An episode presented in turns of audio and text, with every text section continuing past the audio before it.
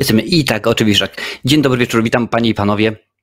Oczywiście tak, jak co tydzień 21.30 i sobie pogadamy o tym, co ciekawego się wydarzyło w minionym tygodniu w świecie kultury i szeroko pojętej, e, no tak, kultury i sztuki. Czyli krótko pogadamy sobie o, tam, o tym, co tam w Hormudzie. Ja nazywam się Marcin Skruch i będziemy o tym dzisiaj deliberować. Dodatkowo w drugiej części naszego programu pojawi się Wiktor z kanału KFK Studio i pomówimy sobie, panie i panowie, o Gwiezdnych Wojnach. Z tym, że nie będziemy omawiać sagi, bo to już robiliśmy wiele razy, ale pogadamy sobie o serialach, czy to animowanych, czy to oczywiście y, fabularnych. Wiadomo, y, Obi-Wan Kenobi zwiastun niedawno wbił, więc trzeba troszeczkę na ten temat y, powiedzieć. Więc dzisiaj, panie panowie, pogadamy sobie, no niestety będzie cykl Pysylu nie oszukasz. Pogadamy sobie o grach na Xboxa, na Game, na game Passie na marzec. Mm, Christopher Lloyd, który, który dołącza, panie panowie, dołącza do, do Gwiezdnych Wojen, będzie o tym. Krzyku szóstka, tak, już dostaliśmy datę premiery, kiedy to będzie, a także będzie kilka e, shortów, kilka krótkich informacji. Oczywiście dodatkowo, tutaj jeszcze patrzę, jesteśmy w tym momencie, co tutaj się dzieje, muszę sprawdzić sekundkę, bo mówię, że jesteśmy dodatkowo w tym momencie również na Instagramie. Witam wszystkich Instagramerów, wszystkich, którzy oglądają, ale tylko pierwsza część naszego, naszego odcinka będzie na Instagramie, więc jeżeli chcecie cały odcinek wbicie w, w, w opisie, nie, w biografii, w bio jest link, możecie wejść na kanał Marcinowe Recenzje i sobie pogadamy. Jakiś taki dzisiaj niewyraźny chyba jestem, co nie? Panie, panie, panowie, co mi tak wydaje? Ale zobaczymy. Witam bardzo serdecznie. Cześć Dolar, heja, fajnie, że jesteś. Cześć Stefan Skywalker. O, Lincoln również jest, więc domyślam się, że skończył się już odcinek. I skończył się już. Cześć Krzysztof, fajnie, fajnie. O, Almox, Oliwier, Straczewski, Kodyszom Lancel, dobry wieczór, dobry wieczór i jak najbardziej. Jurek Piechota, witam. Krzysiu Lesiu, cześć. E, witam Cię bardzo serdecznie i ja, Kubie, Kudłata recenzja. O, dzisiaj widzę, że nawet e, Adam Malinowski, recenzja, e, wróć. Dzisiaj ekipa dosyć, dosyć zacna. Michu Szypański, aberracje. Cześć Michu, witam Cię bardzo serdecznie. Dawać Elvisa? Elvis just left the building, także spokojnie. Wiadomo, jak to jest. Ostrość szwankuje. Tak, coś jest, coś jest nie halo. Próbowałem właśnie wcześniej z tym coś e, poradzić, ale zobaczymy za chwilę, jak się pojawi e, Wiktor, to może jego zostawię na chwilę z wami, a sam e, po prostu zmyknę i coś będę regulował. Pół godziny ostatnio walczyłem, więc może mi się coś uda w końcu z tym, z tym, z tym wymyślić, panie panowie. Więc dobrze, zaczynamy. Przynam szczerze, że mm, no, u nas elegancko, luźny, luźny weekend. Wiadomo, w Irlandii jest święty Patryk, panie i panowie, można było się poobijać. Od czwartku mam wolne, Dobre jest to, nie? Tak się, tak się poobijać. Od czwartku mam wolne, a co najlepiej płatne. No to to już pięknego, jest coś y, pięknego. Ale zaczynamy od informacji dla graczy, panie i panowie. Otóż, y, jak widać, kolejna porcja gier na Xbox Game Pass. Zobacz, co jeszcze w marcu mamy. Taki piękny artykuł jest, jest y, napisany. Więc popatrzymy, co się będzie działo. I tak patrzę. Microsoft, Microsoft. Microsoft. Y, witam bardzo serdecznie Robikin27 oraz y, y, KFK na Instagramie. Fajnie, że jesteście. Microsoft opublikował listę gier, które w ciągu najbliższych dni trafią do katalogu Xbox Game Pass, czyli ci, którzy z Was pykają sobie na, na Xboxa Online, możecie mieć do, do tego dostęp. Wszystkie wchodzące w drugiej połowie marca oraz znikające pozycje znajdziecie poniżej, więc Panie Panowie, na, na, nastawcie swoje uszka i lecimy od 17 marca, czyli już są dostępne, Shredders i The Dungeon of Ua, Nahel Book, The Amulet of, of Chaos, ale rzeczywiście to się wypowiada masakrycznie. Hmm. Dalej. Hmm, od 22 marca, panie i panowie, Taint Grail Conquest, a także Zero Escape The Nonary Games. Od 20. Yy, nie, tak, do, od 24 marca będzie Norco, a także coś dla Lincolna F1 2021, więc chyba stara wersja. Chociaż tak naprawdę sezon 22 dopiero się dzisiaj zaczął, więc pewnie, pewnie yy, może jeszcze nie być wersji 22. Od 29 marca, panie panowie, Crusader King 3 i jeszcze od 31 marca Weird West. A co znika? Już Wam mówię, 31 marca znika Madden NFL 20, Narita Boy, a także Shadow Warrior 2. Witam, witam e, o Galeria Horroru. Cześć, fajnie, że jesteś na Instagramie. Witam Cię bardzo, bardzo serdecznie. E, proszę bardzo, Adam pisze, że bardzo dobra wiadomość w grze Lego Star Wars Skywalker Saga już od 5 kwietnia. No to pięknie. Krzysztof pyta, czy oglądałeś Leprykona w Dzień Świętego Patryka? Nie, Krzysztof, ja Leprykona mam dość. Po tym, jak recenzowałem całą serię na potrzeby kultowych horrorów, e, nie dziękuję bardzo. Aczkolwiek, aczkolwiek uskuteczniłem Guinnessa bezalkoholowego, oczywiście. Więc tak to akurat było. Dobra. Lecimy dalej, panie i panowie. Co tu teraz mamy? A, miałem mówić o Christopherze Lloydzie i to mnie bardzo cieszy, panie i panowie, ale o tym powiem dopiero za chwilę. A to będzie taki, że tak powiem, taki wstęp, można powiedzieć, do, do naszego dzisiejszego odcinka z Wiktorem bo no jak Gwiezdne Wojny, no to wiadomo jaka jest, jak, jak, to ma, jak to ma być, jak to ma wyglądać, ale rzecz, która mnie zaskoczyła, przynajmniej szczerze, i to ostatnio bodajże Krzysiu Lesiu wrzucił na, na, na naszą grupę, na naszą grupę na, na Facebooku, więc jeżeli jeszcze Was tam nie ma, to zapraszam, bo okej, okay, no nie tak dawno mieliśmy, nie, nie tak dawno mieliśmy Szyk 5, tak? No i rzeczywiście obejrzeliśmy go. Dobry, dobra, dobra, dobra część, fajnie to rzeczywiście wyszło. No, nie tak jak akurat jeżeli chodzi o Halloween, ale wyglądało to dosyć fajnie, sensownie i, i dało się zobaczyć, dało się oglądać. Ale tutaj już nam okazało się, że zapowiedzieli już krzyk szóstkę, więc y, kują żelazo póki gorące. Nie będą czekać w ogóle. No, jakoś nie mają chyba ochoty, potrzeby stwierdzić, ok, dobra, lecimy i będzie zawodowo. No i czy będzie? Mam nadzieję, przyznam szczerze, panie i panowie, tylko tak, no, jak było Halloween nowe, że tak powiem, to było fajnie. Potem Halloween, że powiem, kolejna część już nie było dobrze, ale wracając do, do tematu. Ghostface uderzy ponownie. Paramount zapowiedział, że szósta część kultowej serii trafi na ekrany 31 marca 2023. Czyli no, żeby to nie, nie, nie liczyć, tak, bez kilku dni za rok. Studio ogłosiło także datę premiery biografii Boba Marleya, no ale o tym póki co nie będziemy, nie będziemy gadali. Y, za kamerą Krzyku 6 ponownie staną Matt Battinelli-Olpin, a także Tyler Gillette. Y, zaś scenariusz napiszą James Vanderbilt i Guy Busick. Pięknie. Jeżeli to są te same osoby, a tego, y, tak właśnie jest napisane w artykule, no to domyślam się, że będziemy mieć ucztę. Chociaż z drugiej strony za Halloween też odpowiedzialne. Ja tak będę się oczywiście odwoływał jakiś czas do tego Halloween, no bo to jest bardzo świeży mm, wyznacznik tego, jak można zepsuć. Y, zaś na całością pieczę znów będzie, znów będzie trzymał kolektyw Radio Silence.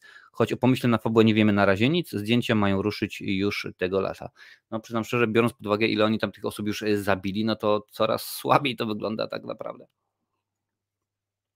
Ileż wujków, cioci i tak dalej można jeszcze znajdować. Jak przekonywali w niedawnym wywiadzie twórcy, nowa obsada jest niesamowita. Powracające na ekran gwiazdy cyklu są wspaniałe. Myślę, że razem ze scenarzystami udało się znaleźć powód, by opowiedzieć następną historię. Wiemy, że w Baku jest więcej benzyny, a Woodsboro więcej historii do opowiedzenia na temat tych postaci. Przeczytam jeszcze raz. Udało nam się znaleźć dobry powód, by opowiedzieć następną historię. Tak, znam oczywiście ten powód.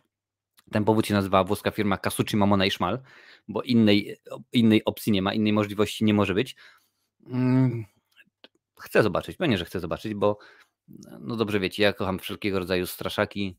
Freddy sobie wisi, lubię wszelkiego rodzaju slashery, a takie rzeczy tylko nas naprawdę e, cieszą i jeżeli będzie zrobione dobrze, no to będzie fajnie. Tutaj oczywiście opis jeszcze jest piątki, ale to nie będę mówił. Jeżeli ktoś nie widział piąteczki, a chce sobie e, dowiedzieć się o czym jest, na kanale jest recenzja, można tam spokojnie wbić, wjechać i e, można sobie obejrzeć i sprawdzić, co się dzieje. Już tutaj patrzę, to, co piszecie, panie i panowie. Mm, tak, ekipa dzisiaj jasna, to Galeria Horroru, jest, jest y, Michał Szczepański, po prostu no, same tuzy. Dziękuję bardzo, bardzo mnie to y, cieszy. Y, nie, Marcin nie oglądał Leprykona, pisze Oliwier, wolał obejrzeć drogę bez powrotu zamiast, zamiast Leprykona. Oliwier, normalnie, stary. E, Wiktor pisze, Halloween Kills jeszcze nie widziałem, ale chyba nadrobię, bo dodali w Polsce na HBO Max. No, ja nie mam HBO Maxa niestety, ale, ale możecie sobie spokojnie, spokojnie zobaczyć. Mm. Kozacki kubek? A chodzi o Marcinową recenzję, jak najbardziej. Dobra, to sobie gadacie między sobą, a to sobie gadajcie. Yy, jak, e, jak Many chcemy wiedzieć, co by się, się działo z no, no to, to, jest ciężko powiedzieć, no w tym momencie nawet, nawet yy, popatrzcie, co było z czwórką, gdzie po trójce Wes Craven powiedział, bo trójki, do pierwszego i drugiego krzyku scenariusz pisał bodajże Kevin Williamson, to jest ten facet odpowiedzialny za y, koszmar minionego, następnego, poprzedniego, tego sprzed 5000 lat. Mm, do trójki akurat już nie mógł, bo tam coś się spieszyło i wzięli Erina Krugera bodajże on robił, no i nie wyszło. Potem Wes Craven powiedział, że jeżeli scenariusz do czwórki nie będzie dobry, e, Dzień dobry, witam, witam na, na Instagramie Konrada, Konrada Zborowskiego, a także Raven Krat. A Raven Krat to jest Marek, więc pozdrawiam, pozdrawiam starego Słowaka. Mm, I Wes Craven powiedział, że jeżeli nie będzie dobry, jeżeli, jeżeli scenariusz do, do czwórki nie będzie dobry, to on się nie, nie, za to nie podejmie. No nie był rewelacyjny, no ale to jakoś wyszło, więc nawet takie, takim tuzom się zdarzają gafy. Mm, Oliwier pisze, ja bym chciał, by była to część, gdzie nikt nie kryje się pod maską Ghosta. Była to metafora tego, że Ghostface e, nie miał jednego mordercy, a wiele tożsamości. Zobaczymy, zobaczymy. Zobaczymy. Puzy, nie tuzy. Nie no, Michu, spokojnie, nie jest, nie, już, już, tak, już tak nie pisz. Mm. Słucham i farmię runy w Elden Ring, pisze, pisze Michu. Dalej grasz? Dalej? Ostatnio Michu miał właśnie odcinek e, recenzję na żywo, jak to zresztą sam, sam określił i tam sobie, tam sobie grał i recenzował. Bardzo fajnie to w sumie, to w sumie, przyznam szczerze, wyszło, panie i panowie. Mm, teraz akurat będzie część, którą no, niespecjalnie lubię w, w, tym, w tym odcinku, ale no niestety dobrze wiecie, panie i panowie, że PESEL-u nigdy nie oszukasz i tym razem e, również trzeba o tym porozmawiać. Niedzielę tak naprawdę, panie panowie, odszedł od nas e, bardzo, bardzo dobry, znany, zacny aktor, facet, którego sobie bardzo ceniłem, William Hart, 71 lat miał. Mm, tym tak naprawdę może młodszym widzom, można by tak powiedzieć, pewnie się najbardziej kojarzy z, no, z Marvelem, no ale zanim o tym powiem tutaj kilka słów, właśnie notka biograficzna. W niedzielę w wieku 71 lat zmarł wybitny aktor oraz laureat Oscara William Hart. O śmierci artysty poinformował w mediach społecznościowych jego syn Will. Odszedł w spokoju w otoczeniu rodziny z przyczyn naturalnych. No i teraz kilka słów trzeba powiedzieć, bo warto. Urodził się 20 marca w 50 roku. Patrzcie, panie i panowie, 20 marca. Dzisiaj są jego urodziny.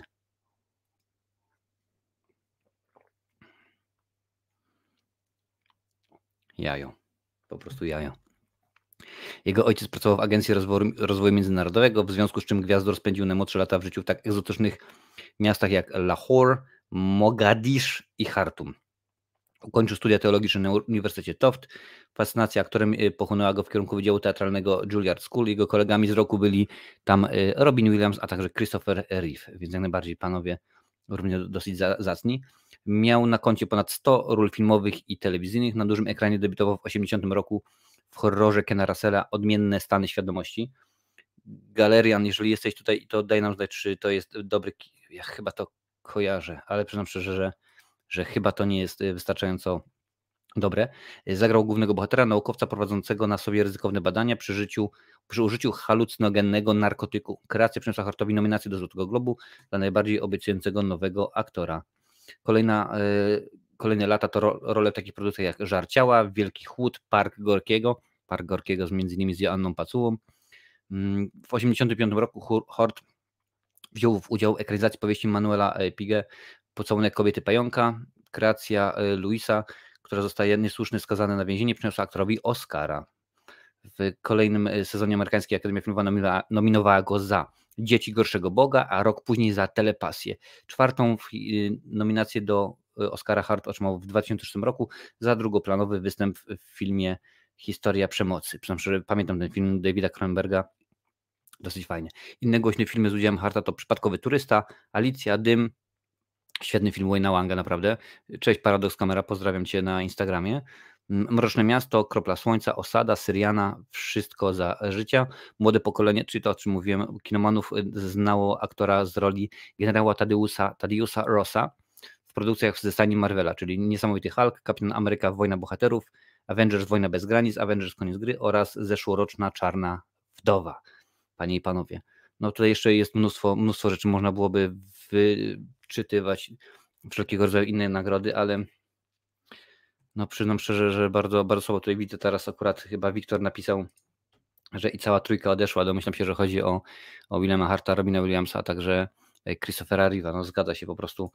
E, dobrze wiecie, że według mnie śmierć w każdym, e, w każdym wieku, w każdej postaci jest beznadziejna, jest głupia i po prostu Y, szkoda, tym bardziej jak odchodzi taki tak znakomity, znakomity aktor. No dobrze wiem, panie i panowie, że PESEL-u nie oszukamy, a co w tym wszystkim jest najsmutniejsze, no to gro tych właśnie tuzów, których my sobie cenimy, no powiedzmy William, William Hart, Dustin Hoffman, Robert De Niro, Janusz Gajos i tak dalej, i tak dalej, no to już są aktorzy wiekowi.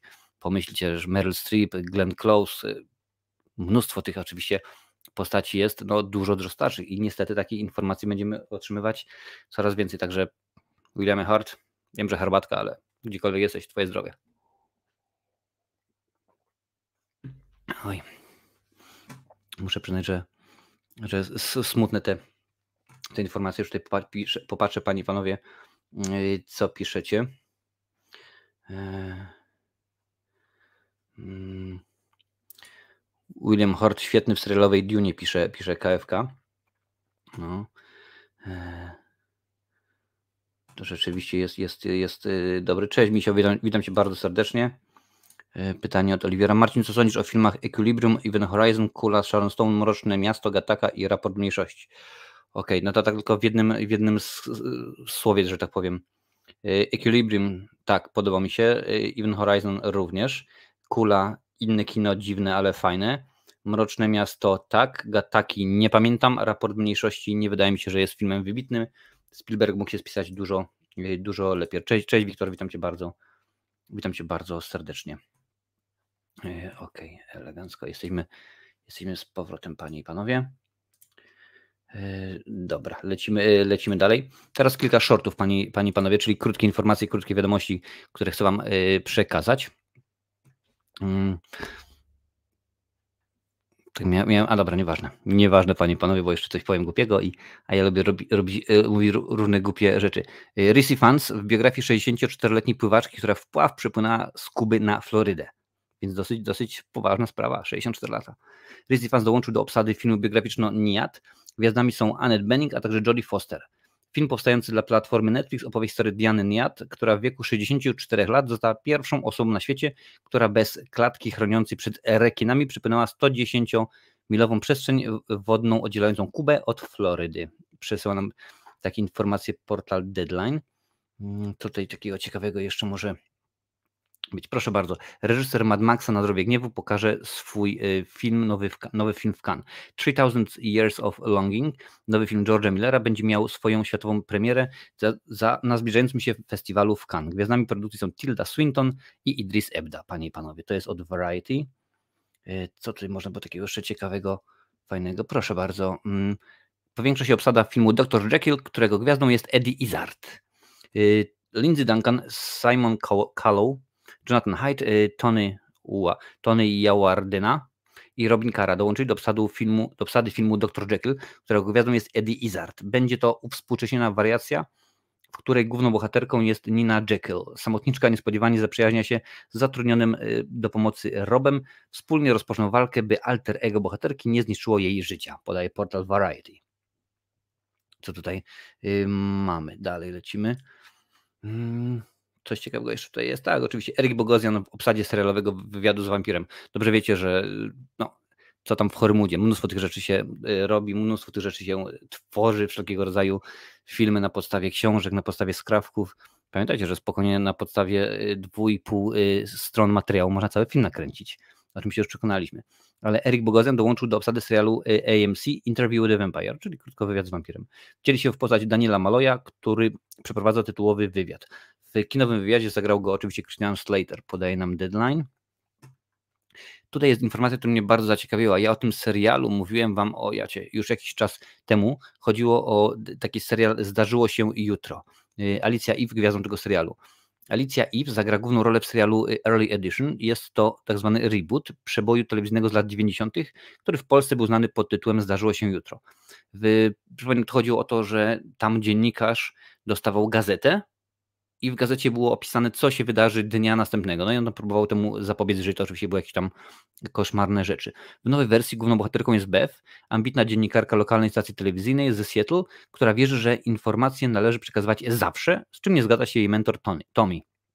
On wierzy, że w pracy dziennikarskiej trzeba brać pod uwagę ludzi i to za jaką, jaką cenę zapłacą za nagłośnienie informacji. Podaje deadline. Mm, dobrze, mamy Brandon Ralph, panie i panowie, czyli Superman czyli Atom w, w DC, w serialach DC oczywiście. Mm. Ale co z nim? Będzie jedną z gwiazd komedii Out of Order. Na planie par partnerować będą mu Brooke Shields i Guy Jacobson. Brooke Shields to jest aktorka, którą tak naprawdę kojarzę z dwóch, z dwóch filmów. Po pierwsze to oczywiście Błękitna Laguna. Chyba każdy chłopak y, z pokolenia lat 70-80 pamięta ten film.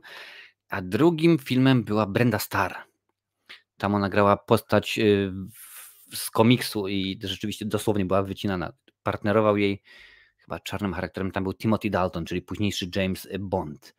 Mm, dobrze. Jest to historia prawnika, który otrzymuje propozycję życia, y, propozycję życia, przejścia do wielkiej korporacji. Mm, wcześniej jednak przyjmują ostatnią sprawę w swojej dotychczasowej firmie. Za późno orientuje się, że jest to ta sama sprawa, nad, nad którą będzie pracował w nowym miejscu pracy. Podaje The Hollywood Reporter.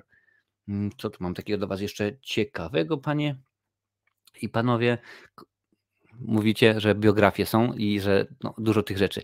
Tak, jak najbardziej. Dopiero co przy okazji szóstego krzyku mówiłem, że będzie biografia Boba y, Marleya. Studio N1, witam Cię bardzo serdecznie na Instagramie. Tak samo Bernaś Agata, fajnie, że, że jesteście. Mówię, tylko i wyłącznie pierwsza część programu na Instagramie, później, jeżeli chcecie, to w bio jest link, wbijajcie na YouTube'a. Mm, tym razem założyciel KFC dostanie swoją biografię. Kurcze pieczone.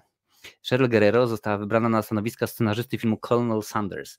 Będzie to biografia Harlanda Sandersa, założyciela sieci restauracyjnej Kentucky Fried Chicken. Podaje nam, e, podaje nam deadline. Mm, no przyznam szczerze, że e, jest to biografia, która mnie w ogóle nie interesuje. Jest to rzecz, która totalnie mam, mam totalny zlew i nie interesuje mnie akurat ta sprawa. Zobaczę, co piszecie o, e, co, co piszecie o shortach. Mm, już tutaj patrzę. Tu widzę, że jakieś. Dobry, cześć, cześć Czasku, witam Cię bardzo, bardzo serdecznie.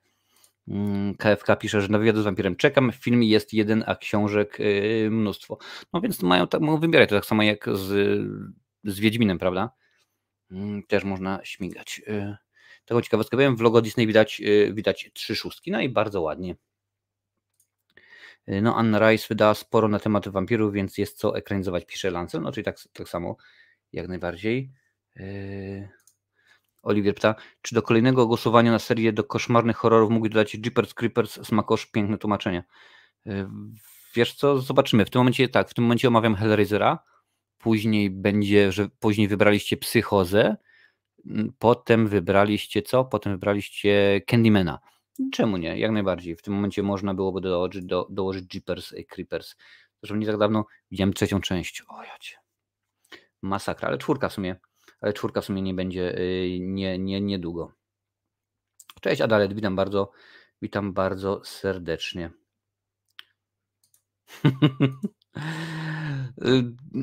KFK, no, bo powiem Ci szczerze, mnie takie rzeczy nie ruszają. Ja wiem, że na przykład y, animatorzy Disneya w latach tam, na, no jak, jak te animacje zaczynały, zaczynały, tam były lata tam 30, 40 i tak dalej, że wrzucali jakieś dziwne rzeczy, gdzieś tam jakaś e, naga kobitka czy coś, takie rzeczy były widoczne i to było robione celowo, no więc tak naprawdę mnie to w ogóle, w ogóle mnie to nie, nie stresuje, także, także spokojnie, ja, ja, ja, nad pewnymi rzeczami e, chcę albo muszę przechodzić do porządku dziennego. Oczywiście, panie panowie, za tydzień będą dwa odcinki. Tak, zaskoczę Was od razu, bo oprócz tego, że będziemy mieli swój, swój e, standardowy co, standardowy co o 21.30, no to za tydzień mamy Oscary. Więc e, widzimy się, Panie i Panowie, na Oscarach. Chyba zaczynają się od drugiej albo trzeciej, więc musicie sprawdzić. Jest w tym momencie już ustawiony e, live, możecie wbić. Będą goście. Już w tym momencie jest potwierdzony zarówno Lincoln, jak i Wiktor z KFK Studio, który, który tutaj zaraz się pojawi, że y, będziemy sobie, będziemy sobie gadać. Ważne, nie będziemy pokazywać Oscarów, bo oczywiście nie mamy prawa autorskie, ja nie mam, no, bo to akurat ja zarządzam tym kanałem, więc będziemy tylko omawiać, a nie będziemy oczywiście, nie będziemy oczywiście y, pokazywać, więc jak coś to zapraszam, będzie bardzo, y, bardzo fajnie. I tu jest rzecz, która tak naprawdę takim sprytnym hoplem pomoże nam przejść, panie i panowie, do, do Gwiezdnych Wojen, bo dzisiaj to jest temat główny jakbyście nie zauważyli po prostu, jakaś, yy, jakaś tendencja, ale Christopher Lloyd, panie panowie, tak, doktor Brown, Doc Brown. Zresztą oni też wspominają ostatnio przy okazji recenzji filmu Projekt Adam, bo tam też to było łatwo, ładnie połączone, ale słuchajcie, co się dzieje. Christopher Lloyd ma swoją imponiu, ma w swojej imponującej filmografii wiele występów w filmach science fiction. Naprawdę? Aktor najlepiej znany z ikonicznej roli w trylogii Powrót do przyszłości dołączył właśnie do obsady trzeciego sezonu Mandalorianina. Pięknie. Pamiętam, w pierwszym sezonie występował Nick Nolte, teraz y, Christopher Lloyd. Fajnie. Christopher Lloyd to amerykański aktor. Na wielkim ekranie po raz pierwszy pojawił się w niewielkiej roli w legendarnym locie nad kukułczym gniazdem. Grał w takich filmach jak Star Trek 3 w poszukiwaniu Spoka. Kto wrobił Królika Rogera? Tak, tam był oczywiście, yy, tam był Złolem. Czy rodzina Adamsów. Łyso mu tam było. Największą popularność przyniósł mu występ w serii Powrót do przyszłości, w której wcielił się doktora Emmeta Browna. No oczywiście. Niedawno mogliśmy go zobaczyć w, w thrillerze Nikt oraz w dramacie Bar Dobrych Ludzi. Oczywiście zwiastunów Wam nie mogę pokazać, bo, no bo niestety nie mogę. No i tutaj jest teraz opisane o co chodzi o co chodzi w serialu Mandalorianin. Nie ma chyba potrzeby nikomu y, tłumaczyć, a jeżeli tak, no to tam jest po prostu Mandalorianin, który sobie jest, żyje i dziękuję bardzo, zjada co, co ma, na co ma ochotę. W tytułową rolę wciela się Pedro Pascal, autorem serialu jest John Favreau. Data premiery trzeciego sezonu nie jest jeszcze znana, nie wiadomo także w jaką postać wcieli się Christopher Lloyd. Zobaczymy, może, może Wiktor z KFK Studio będzie miał jakąś wiedzę tajemną i będzie mógł y, się podzielić, podzielić y, nią z, z nami. Już tutaj patrzę, panie i panowie, co piszecie.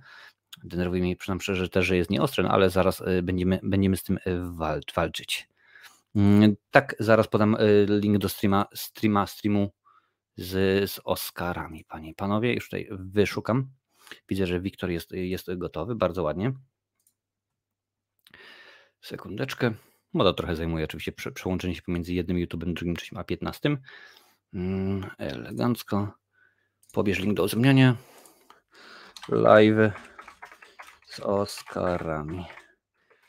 Bardzo Panie i Panowie, już ma, wbijam tutaj, wyrzucam Wam. Dla tych wszystkich osób, y, które będą tego odcinka słuchały jako podcastu audio na, y, na, na Instagramie, na na czym to się słucha? No, widzicie, nawet ja teraz zapominam takich, takich y, rzeczy na Spotify, na Google Podcast i tak dalej. Będzie w opisie jak najbardziej również, również link, no ale to wtedy proponuję raczej, żeby wbić y, na żywo i posłuchać, co, co będziemy gadać. Cześć Kali, witam Cię bardzo, y, bardzo serdecznie.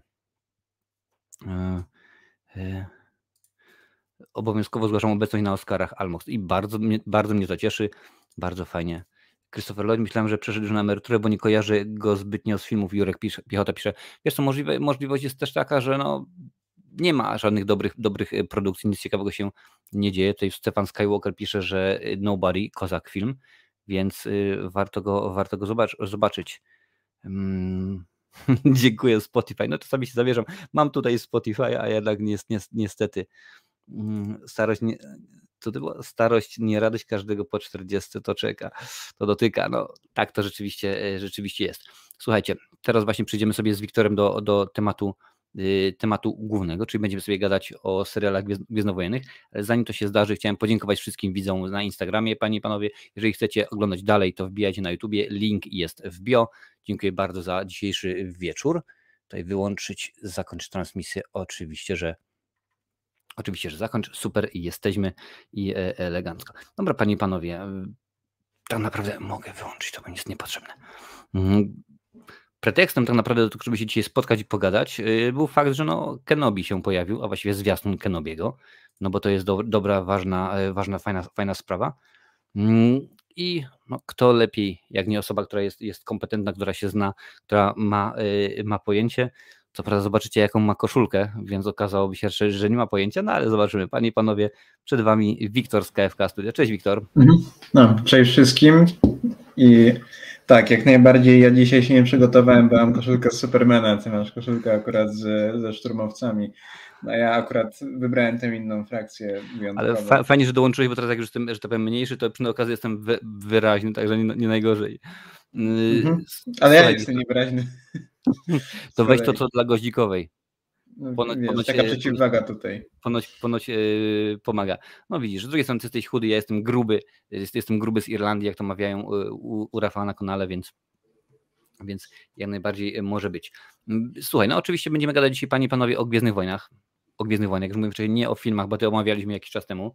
Jeżeli poszukacie sobie, to bodajże było z okazji 4 y, maja rok mhm, temu, tak.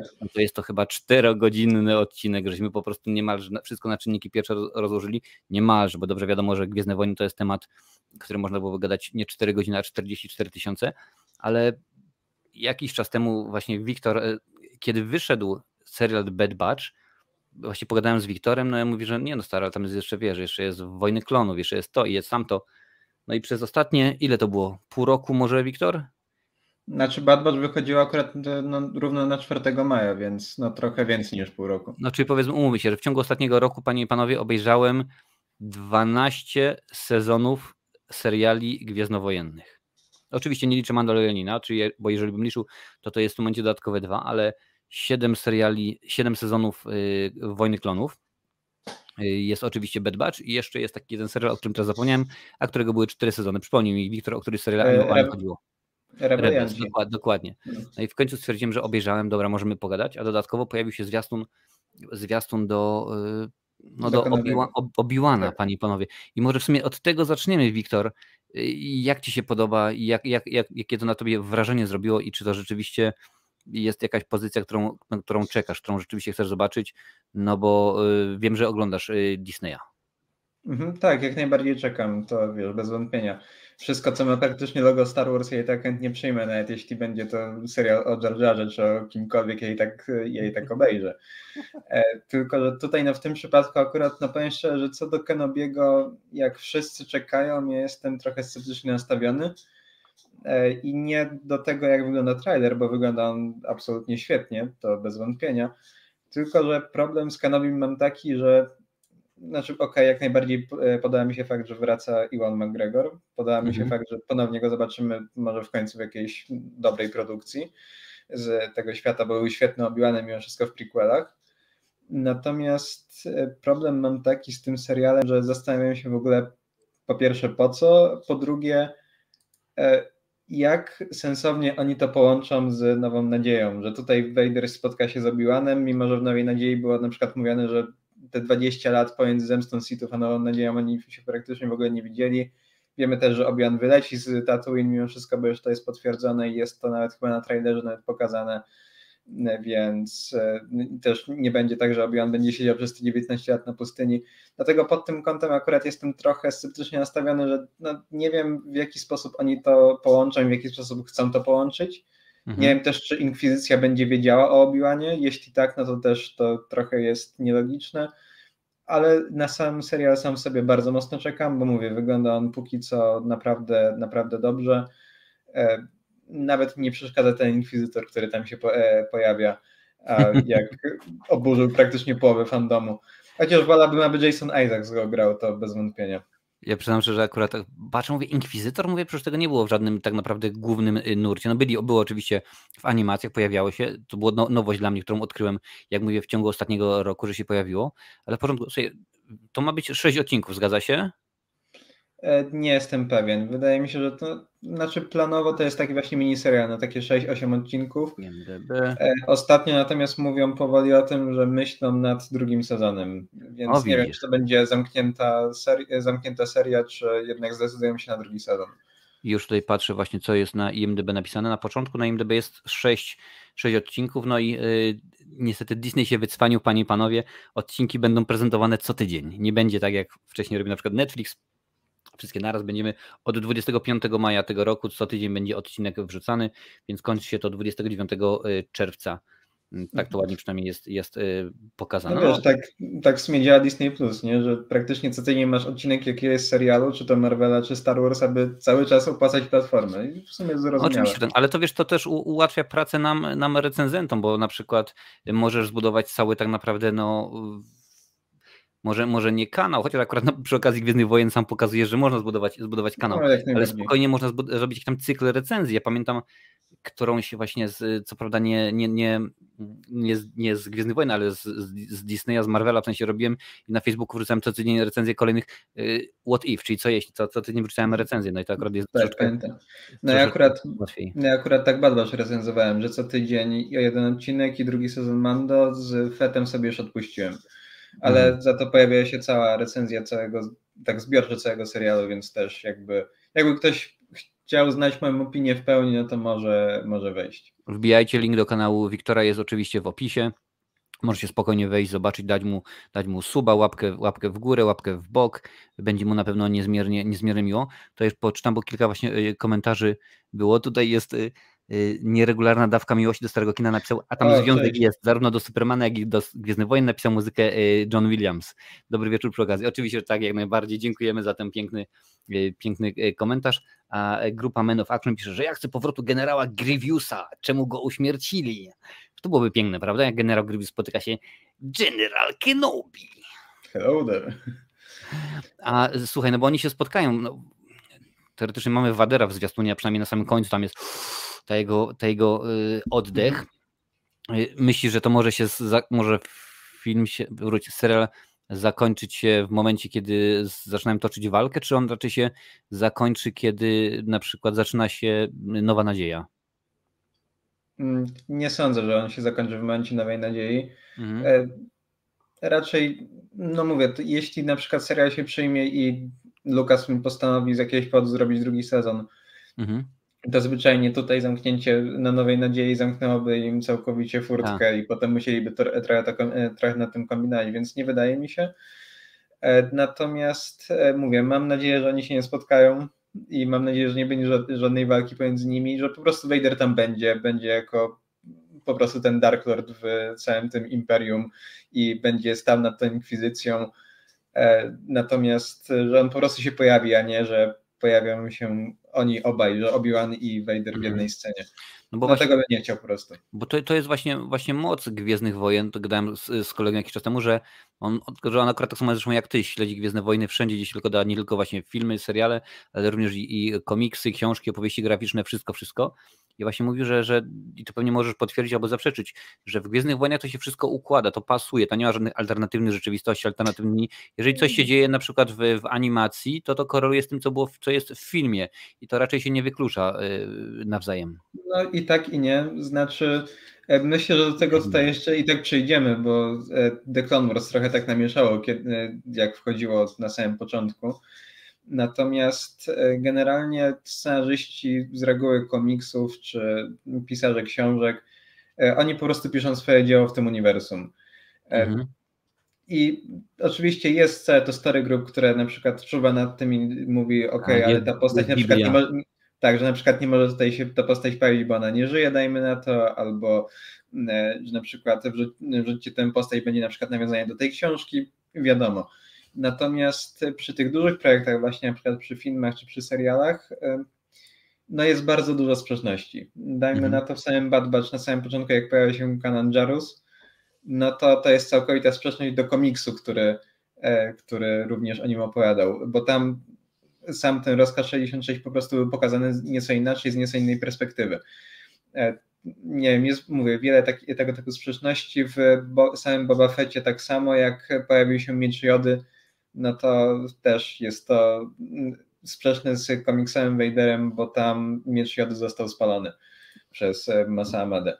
Więc no to też mówię. Natomiast założenie jest takie, że jak najbardziej, że to ma być ułożone na jednej linii. Mimo wszystko są dwa uniwersa. Wiesz, legendy i kanon, no to to też swoją drogą. Też jest, oczywiście. Tutaj Stefan Skywalker pisze, że widziałem Clone Wars kilka razy.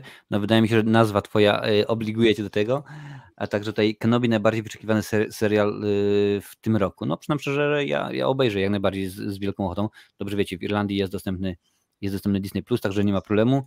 Tutaj przestroga do ciebie od Jurka Piechoty. Wiktor, Jar się nie śmiej, bo Mroczny Lord cię dopadnie, zobaczysz. To jest jedna z teorii spiskowych, prawda?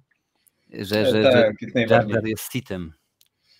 I nawet chyba potwierdzone. Znaczy, y, gdzieś chyba Lukas powiedział, że miał jakiś większy plan na Jara, tylko że po pierwszym epizodzie, jak ta postać tak bardzo się nie przyjęła, to zredukował go w drugim epizodzie i potem w trzecim miał tylko jedną scenę. Więc bardzo możliwe, że był. Y, Inkwizytor może tropić innego Jedi i przypadkiem trafić na, na Kenobiego, pisze Stefan Skywalker, więc też jest taka, taka opcja. Lancel. Ja mam taki problem z uniwersum Gwiezdnych Wojen, że mnie to ani ziemi, ani chłodzi. Aczkolwiek wszelkie uniwersa powinny być rozwijane z głową, by się y, nie przejadły i nie było zbędnych y, głupot. No to na to już za późno. W ogóle to jest ciekawe, że Lancel to pisze, ale do tej pory cały czas myślałem, że on ma Darta Bane'a na profilowym. tak, cały czas mi się kojarzyło to z Bane'em. No widzisz, no to już jest, y, to jeszcze pisze, że ważne to uniwersum miało jak jeden stabilny trzon, y, bo gdyby to się zbytnio rozłazi, to taka jest, no to oczywiście, że tak to wiesz. Y, ale mm, o tutaj jeszcze Stefan Skywalker dopowiada odnośnie tego miecza, miecza Jody. Jest mowa o tym, no, że Joda zbudował drugi miecz. No to już musicie, okay. Musicie sobie panowie wytłumaczyć, bo ja aż, akurat aż tak bardzo nie, nie znam, przynam szczerze, także ciężko mi powiedzieć. I tutaj jeszcze grupa Men of Action. Widziałem serię Puppet Masters, ma 16 osłon, każda robiona coraz gorzej, coraz taniej, bez żadnych y, remake. Po prostu taka seria upadła, y, każda dalsza odsłona po czwórce kosztuje dosłownie jednego y, dolara.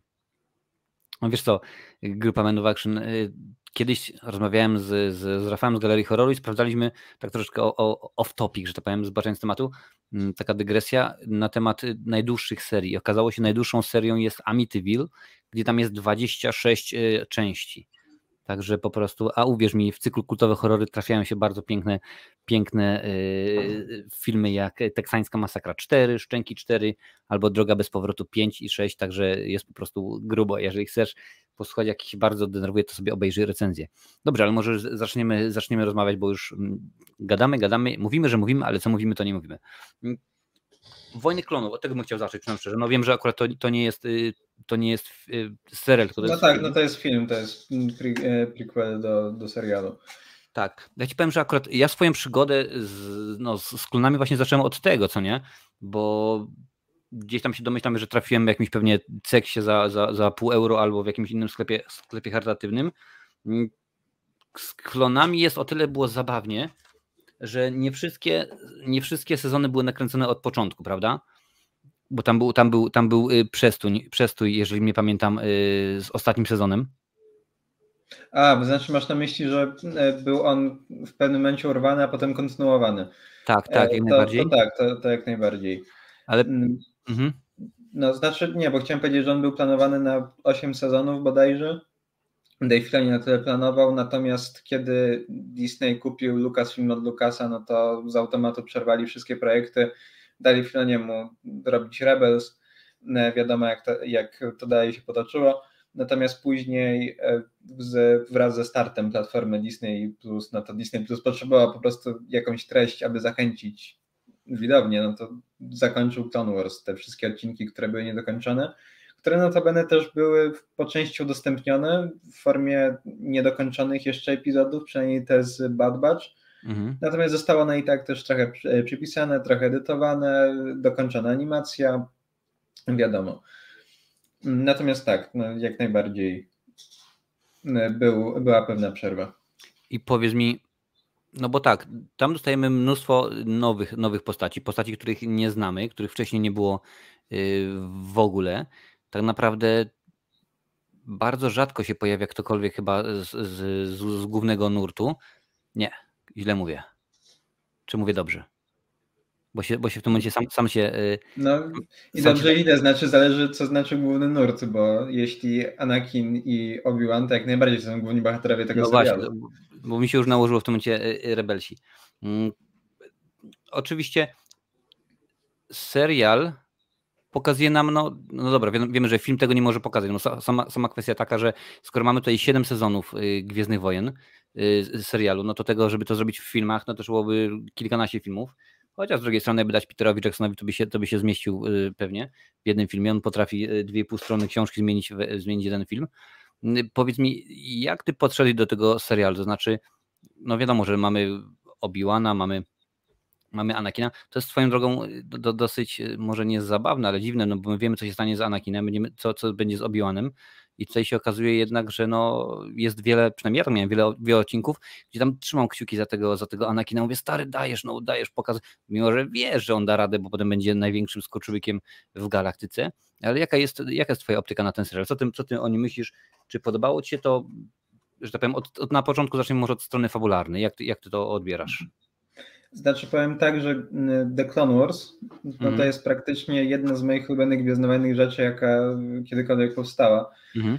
E, to są takie jakby moje Gwiezdne Wojny, bo ja na tym się poniekąd wychowywałem. Ja na przykład, nie wiem, jeszcze dzisiaj przed tym live'em tak w głowie wspominałem czasy, gdzie jak to wychodziło w 2008 roku, wychodził najpierw film do kina, potem, potem serial. Jak na serial stawało się co niedzielę rano i przed śniadaniem oglądało się na TVP1 albo TVP2. tak, te, te, pierwsze, te, te, pierwsze odcinki z pierwszego sezonu. I fabularnie ja na przykład bardzo lubię The Clone Wars. Znaczy są wiadomo, to jest serial, nie? Tutaj akurat są te gorsze, te lepsze momenty. E, natomiast e, oglądałem już niejednokrotnie w całości The Clone Wars, czy to właśnie jakieś tam pojedyncze story czy pojedyncze odcinki, czy też E, czy też e, robiłem rewatch przed e, ostatnim sezonem w 2020. Dlatego tutaj muszę powiedzieć, że The Clone Wars już z biegiem czasu No to muszę powiedzieć, że zyskuje i to bardzo dużo. Zresztą to jest, myślę, też paradoks trochę Gwiezdnych Wojen, bo wiele rzeczy zyskuje po czasie, na przykład, nie wiem, kilka lat temu prequele jeszcze były tak bardzo mocno jechane, teraz po trylogii sequeli prequele, prequele są, są praktycznie najwyżej. Bo mamy inny e, punkt odniesienia, dlatego. Tak, jak najbardziej. Za jakiś czas, nie nie zdziwię się, jeśli za jakiś czas e, sequele będą e, tak bardzo oceniane. zobaczymy, Serio, co, zobaczymy co, Disney, co Disney nakręci. Tak, chyba tylko Mandalorian się przyjął tak od razu z marszu jako rzecz bardzo dobra z Gwiezdnych Wojen. Natomiast The Clone Wars też na początku było przyjęte przez fanów jako to złe, jako to niepotrzebne i zresztą też się tutaj poniekąd nie dziwię. Natomiast mówię, po czasie Declan zyskało, e, nawet bym powiedział, że jak teraz wracam, no to pierwsze dwa sezony są bardzo trudne do przebrnięcia przez e, trochę infantylność niektórych tych e, odcinków, trochę mhm. też przez styl animacji, bo animacja w pierwszych, sezon, w pierwszych dwóch sezonach bardzo mocno się zestarzała, przynajmniej w porównaniu do Bad Bad czy ostatniego sezonu The Clone Wars, gdzie to jest znacznie bardziej szczegółowo odtworzone. Mnie na przykład bardzo, bardzo denerwowało y, skakanie fabuły, wiesz, że nie było w pierwszych bodajże dwa i pół sezonu jest, że, że jest każdy odcinek niemalże o czymś innym. No i y, ja pamiętam któregoś dnia przełączam się na kolejny odcinek, no to pierwsze tam 20 sekund przeskakuję, bo tam jest oczywiście to wprowadzenie, że mhm. No, wiem co było przecież w odcinku poprzednim, a nagle się okazuje, że zaraz, ale to jest jakaś inna fabuła całkowicie. I to mi, to mi się, powiem szczerze, mnie akurat to, to denerwowało, że, że tak skakali po tej fabule dopiero bodajże od, w, w trzecim sezonie od połowy dopiero już. Było, było. Znaczy tutaj to akurat takie, wiesz, to było założenie serialu, że ten serial trochę będzie działał tak antologicznie, że nie będzie on praktycznie w całości o jednych postaciach, jak na przykład to było w przypadku Rebels czy Resistance, mhm. tylko że on będzie o różnych postaciach, które poznajemy na przestrzeni całego tego serialu. Na pierwszy odcinek to był Ambush, czyli on był akurat o Jodzie, na przykład było kilka odcinków, które były tak typowo poświęcone Asoce, niektóre odcinki były poświęcone danym konkretnie klonom. Ja akurat to lubię w The Clone Wars, bo dzięki temu możemy zobaczyć wojnę z perspektywy różnej, z perspektywy różnych osób zupełnie. Z drugiej strony też możemy bliżej poznać dane postaci i polubić je. Zgadza się. Tutaj widzę, że pojawiają, pojawiają się pytania, więc odpowiemy na, y, na kilka. I tutaj Lancer pisze do mnie, przyczepiałem się biednego Władcy Pierścieni o epickie bitwy, moja ulubiona seria. Y, słuchaj, ja się nie czepiam Władcy Pierścieni, ja się czepiam Hobita. To wszystko, a konkretnie o bitwie, chodzi mi o bitwę pięciu, pięciu armii, dwie i pół strony stare w książce. Dobra, lecimy dalej. Stefan Skywalker pisze, że Rogue One przyjął się dobrze. Rogue One no. według, według mnie to jest chyba jeden z najlepszych filmów, y, jeżeli nie najlepszy z tych y, nowych, że tak powiem, bo o Hanie Solo przecież nie będziemy mówić. A Han Solo jest nawet jeszcze lepszy.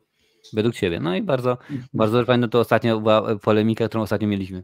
Jurek Piechota pisze, może też dlatego, że były, chodzi o animację pewnie, że Wojny Klonów były 2D Tartakowskiego, może uważali, że to powtarzanie tego samego po raz drugi. Nie sądzę, że akurat e, ze względu na Clone Warsy Tartakowskiego.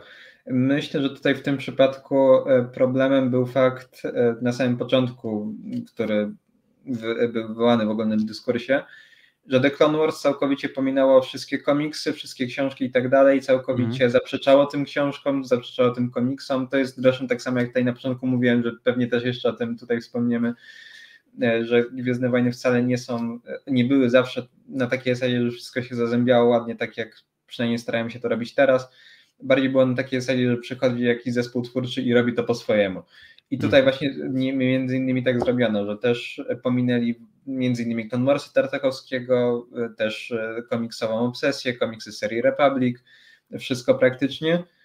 E, często też nawet adaptowali tam te historie w ramach tego serialu.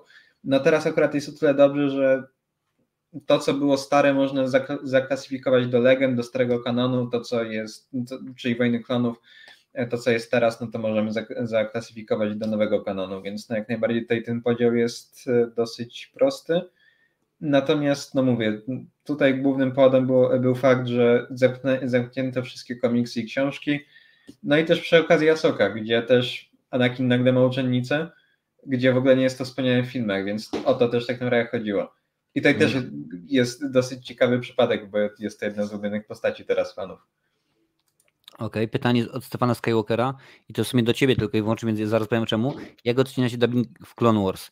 Z tego względu, że ja to oglądam y, za granicą w Irlandii, no więc y, nawet przyznam szczerze, że jak mi się już włączyło po angielsku, no to oglądałem po angielsku, więc nie, nie, nie widziałem, a właściwie nie słyszałem tego po polsku. Czy ty znasz polski dubbing, czy też oglądałeś w oryginale? Znaczy, polski dubbing oglądałem z 10 lat temu, że tak powiem. Dobrze, dobrze tego przyjmowałem, na pewno powiem tak. Natomiast no, na chwilę obecną też tylko i wyłącznie po angielsku oglądam. Aha, e, czyli... Więc znaczy, z tego co wiesz, no on był dobrze nagrany, no to na pewno. Natomiast no wiadomo, że i tak e, oryginalny dubbing zawsze będzie królował. Mhm, dobra, w porządku. Pytanie do mnie, czy będzie odświeżony film ciekawostki serii Child's Play, bo ciekawostki Chucky remake 2019. Wiesz co, na razie, na razie nie planuję. Jest w planach obejrzenie całego serialu, całego sezonu y, Laleczki Chucky, bo polecacie, mówicie, że jest dobry, ciekawy, więc pewnie sobie to obejrzę, ale no na razie w tym momencie tak na dobrą sprawę nie ma aż tylu materiału, bo jak już powiedziałem prawie o wszystkim, no to nie będę, nie będę y, po raz drugi kręcił tego samego, mimo że mógłbym, ale, ale akurat nie lubię, nie lubię tworzyć niepotrzebnie tych samych, y, tych samych bytów. Mm, dobra. Czyli fabularnie mniej więcej wiemy, wiemy jak to jest.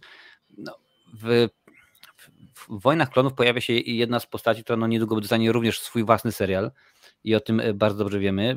Pojawia, pojawia się w Mandalorianinie. Muszę pamiętać, że tak się namawia. Chodzi mi o Asokę. Jak ty, jak ty odbierasz Asokę? Bo ona się pojawiła oczywiście w, w, w Wojnach Klonów, pojawiła się później również w, w Rebeliantach, w Rebels.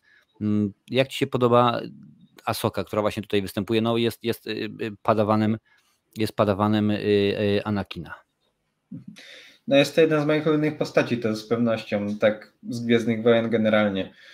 E, znaczy, powiem szczerze, że w momencie, kiedy odświeżałem sobie te pierwsze odcinki, no to mhm. no nie ukrywam, że irytowała mnie, no ale no jak to, jak to 14-letnie dziecko, jak na samym początku, bo właśnie tyle ona, ona ma wraz ze startem samego serialu.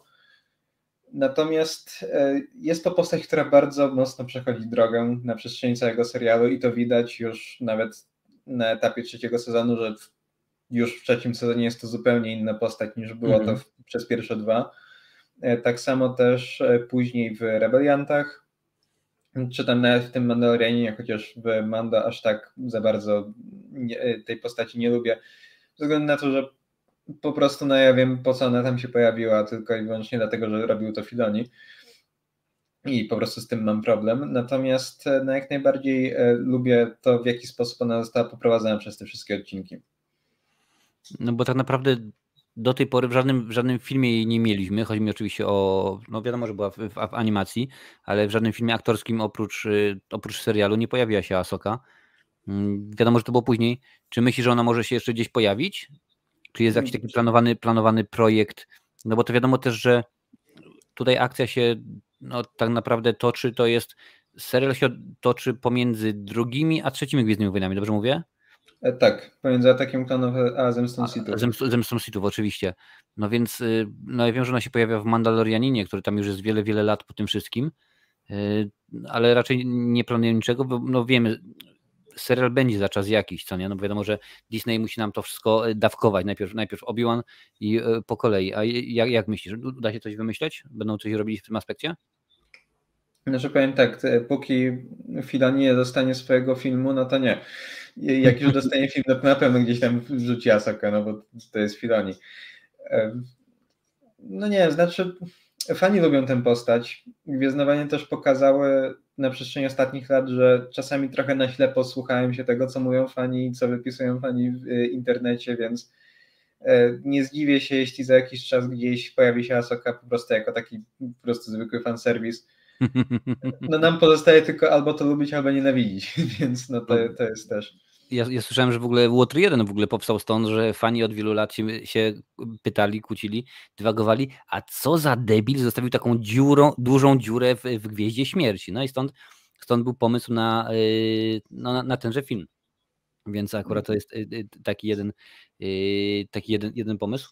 Mm, a jakbyś miał tak powiedzmy, no bo wie, mówię, że, że, że akurat serial ci się bardzo, bardzo podobał, że lubisz. No ja przyznam szczerze, tak, to, to jest jako fan Gwiezdny, Gwiezdnych Wojen tak naprawdę łapię, łapię wszystko jak, jak y, małpa kit, wcinam, bo rzeczywiście jest, jest to dobrze. No, o Rebeliantach będzie troszeczkę inaczej, ale o tym za chwilę pomówimy. Mm, z tych seriali, no, zarówno aktorskich, jak i, jak i animowanych, y, gdzie byś umiejscowił klony, według ciebie oczywiście? Wojny klonów na pierwszym miejscu. To Numer uno, zdecydowanie. Tak. Mhm. Znaczy Wojny klonów przede wszystkim bardzo mocno rozszerzają to uniwersum i to widać. Pokazują zupełnie nowe spojrzenie na Mandalorian na początku też bardzo mocno skrytykowane spojrzenie na Mandalorian, bo wyglądają, znaczy są oni po prostu zupełnie innymi Mando niż e, ci, którzy byli w książkach e, od Karen Travis. Mhm. E, natomiast wpisuje się to, uważam, że wiesz, idealnie się to wpisuje w ramy nowego kanonu, w serial zarówno o Fecie, jak i o, o Mando więc jak najbardziej. Przede wszystkim też w Rebeliantów, gdzie też tam Sabin jest jedną z Mandalorian. Natomiast jeszcze przede wszystkim pokazuje klony, pokazuje ich spojrzenie na, na tą wojnę, pokazuje też taką człowieczą stronę tych klonów, gdzie w filmach no, nie widzieliśmy ich prawie wcale, znaczy widzieliśmy, mhm. ale to byli po prostu żołnierze, którzy ginęli. No, był Cody, ale Cody powiedział tam może, nie wiem, ze 3-4 słowa i tyle widzieliśmy, że miał tam jakąś minimalną relację z Obi-Wanem. Natomiast tutaj no, wszystko jest to e, znacznie bardziej rozwinięte. Też klony mają własne malunki na pancerzach, klony mają własne imiona, bardziej przywiązują tak. się do imion aniżeli do cyfr, które mają w, w kodzie. E, też chociażby pokazany rozkaz 66, jak on tak naprawdę działa z tymi całymi inhibitor chip. Nie, nie, nie wiem, jaki jest polski odpowiednik tutaj. E, też, też nie wiem tak, też e, rycerze Jedi, między innymi, którzy pojawili się w filmach, ale też mm. pojawili się na chwilę, gdzie najwięcej, e, nie licząc oczywiście tych głównych Jedi typu Mace Windu, Yoda, Kiadimundi miał najwięcej słów do wypowiedzenia, więc wypowiedział dwa zdania w przeciągu wszystkich trzech filmów, czy cztery może maksymalnie. A reszta na przykład Aida Secura gdzieś tam po prostu przechodziła w kadrze i tyle. No tutaj na przykład są odcinki specjalnie poświęcone tym postaciom, więc jak najbardziej. Jedyne, czego nie lubię, no to mhm. jest postać Quinlana Vossa, bo jest to zupełnie inny Voss niż, niż ten, który był w, w komiksach, a ja wolałem tamtego Vossa. Tutaj, yy, tutaj jeden z widzów nieregularnej dawki myśli, że Asoka pojawia się w filmie, jej głos słyszymy w epizodzie numer 9. A, rację. Znaczy ale nieregularne, te e, nieregularne dawki miłości do starego kina to też jest akurat mój znajomy, więc pozdrawiam Cię Smoku. Ja najbardziej pozdrawiam Cię, I, Smoku. I tak, i również jest e, wielkim fanem Gwiezdnych Wojen, a przynajmniej kiedyś, e, kiedy, kiedyś był, w taki sposób mhm. też go poznałem. Natomiast jak najbardziej Asoka pojawiła się w epizodzie dziewiątym, ale te, właśnie tylko jako głos. I tutaj też jest ciekawe, bo ona się, że tutaj Asoka pojawia się z głosem Ashley Eckstein, czyli tej oryginalnej aktorki głosowej, no tutaj już ma inny głos Mando. Mhm. Tutaj y, Stefan Skywalker pyta, jak, Marcin, jaki twój ulubiony y, ark z The Clone Wars? Powiem szczerze, że jako fan Predatora tam pojawia się jeden odcinek, może, może byś pamiętał Wiktor, który, w którym na planecie y, napotykają się na, no może nie na obcych, ale na potworasy, które wyglądają jak, jak obcy. Cała zasadność właśnie jest, jest taka sama, że są pod ziemią, oczywiście jest, jest, jest królowa i oni tam się z nimi potykają. A, no, się... Tak, mówisz o tym arku na Geonosis, y, z tą, bitw, z tą drugą bitwą Geonosis i z tą ich królową z tymi okay, skoro, skoro, tak mówisz, tak? To, się, to, się, to się zgodzę. drugi sezon. O, tak, Lancel powie, że inhibitor to wspomagacz, jak się nie mylę, no ale jakoś tam jest. Ja nawet czytałem y, ciekawostki na temat y, klonów, no czasami mi się, czasami mi się nudzi, że aktor, który, który właśnie podkładał głos pod, pod klony, to był wszędzie ten sam aktor, miał właśnie pozwolenia, no tak. nawet wytyczne, żeby y, zmieniać głosy. Znaczy nie, nie tyle zmieniać głosy, co po prostu dawać inne akcenty, może jakąś, jakąś tam wadę wymowy albo coś, żeby coś w ten sposób robić, żeby ty, żeby podkreślić właśnie, że klony o ile, no, oprócz tego, że są wiadomo klonami, ale też starają się być indywidualnymi postaciami, osobami, żeby to rzeczywiście jakoś tak mhm. inaczej jakoś tak inaczej. No tak, jak najbardziej.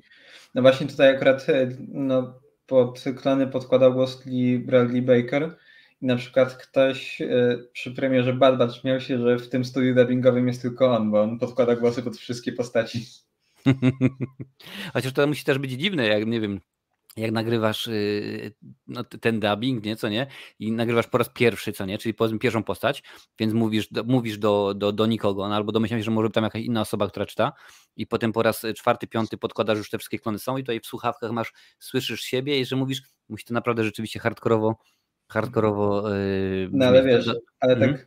tak z drugiej strony Vin Diesel robił po y, kilkaset, no może nie przesadzam, ale no bardzo dużo dubli do jednego I am Groot i I am Groot też musiało być w różnej gestykulacji, on to robił jeszcze pod kilka y, języ języków, pod kilka dubbingów, także no to też jest tutaj.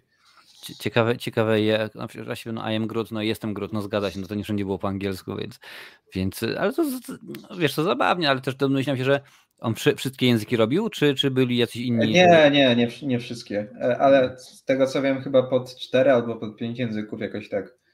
No, no czyli pewnie pod, pod y, angielski, angielski australijski, angielski brytyjski, angielski amerykański i jeszcze, jeszcze kilka innych.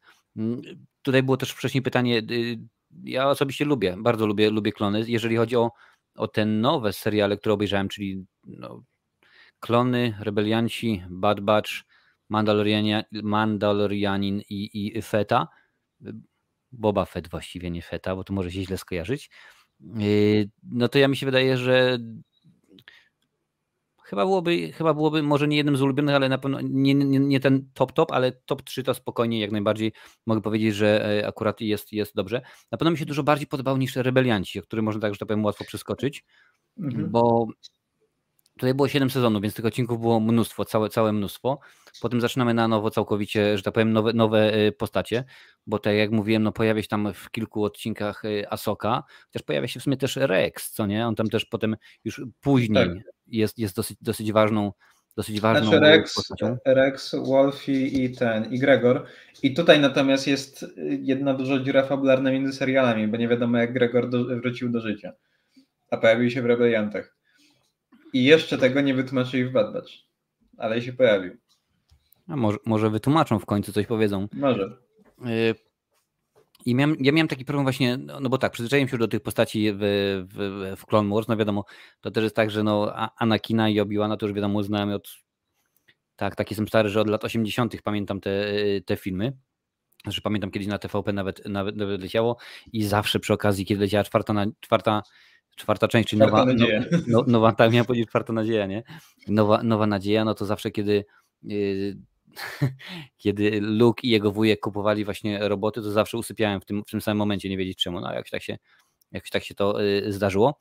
I powiem Ci szczerze, tak zacząłem, zacząłem oglądać i niespecjalnie tak mi się, mi się chciało. Stwierdziłem, że kurczę, no, obiecałem, że obejrzę, bo też Ty się pytałeś, ludzie się pytali. Sam też chciałem po prostu mieć ten, tą swoją wiedzę tak ubraną, ale jakoś tak na początku mi nie za, nie za bardzo y, podeszło. A jakie było Twoje podejście do, do rebeliantów? Mniej więcej podobne i dalej mhm. takie mam. Znaczy, powiem Ci szczerze, że jeśli chodzi o seriale gwiezdnowojenne, no to mm, znaczy ja generalnie mam tak sam sobie zakodowane, że ja rzadko wracam do rzeczy, mhm. E, o ile nie, nie jest to filmowy czy książkowy Władca Pierścieni, czy oryginalna trylogia Gwiezdnych Wojen, czy Wojny Klonów. Natomiast e, poza tym, no to do rebeliantów nie wróciłem jeszcze ani razu. Obejrzałem to tylko raz. E, najpierw pamiętam, jak wyszło, e, wyszedł pierwszy sezon. To ja w ogóle na początku przegapiłem premierę i dowiedziałem się o tym po fakcie, jak już było kilka odcinków. Mm, obejrzałem te, te kilka odcinków i jakoś mnie to odrzuciło. Odrzuciła mnie animacja, odrzuciła mnie też to, że to nie są jednak wojny klonów też ze względu na to, że tutaj mamy, no jak sam powiedziałeś, jedną grupę postaci, za którą podążałem przez cały serial.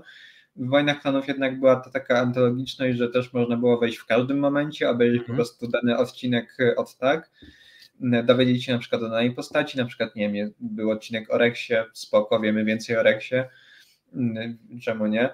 Też Wojny Klonów trochę tak mistycznie do tego wszystkiego podchodziły, na przykład w Story Arco Mortis Tutaj mieliśmy po prostu e, w pierwszym sezonie e, grupę buntowników, którzy nawet nie byli rebeliantami jeszcze, znaczy nie byli z Sojuszu Rebeliantów. Mhm. E, później to pokazali w kolejnych sezonach, za co bardzo dziękuję Filoniemu, bo kolejne sezony uważam, że są dobre, nawet są na poziomie Wojen Klonów.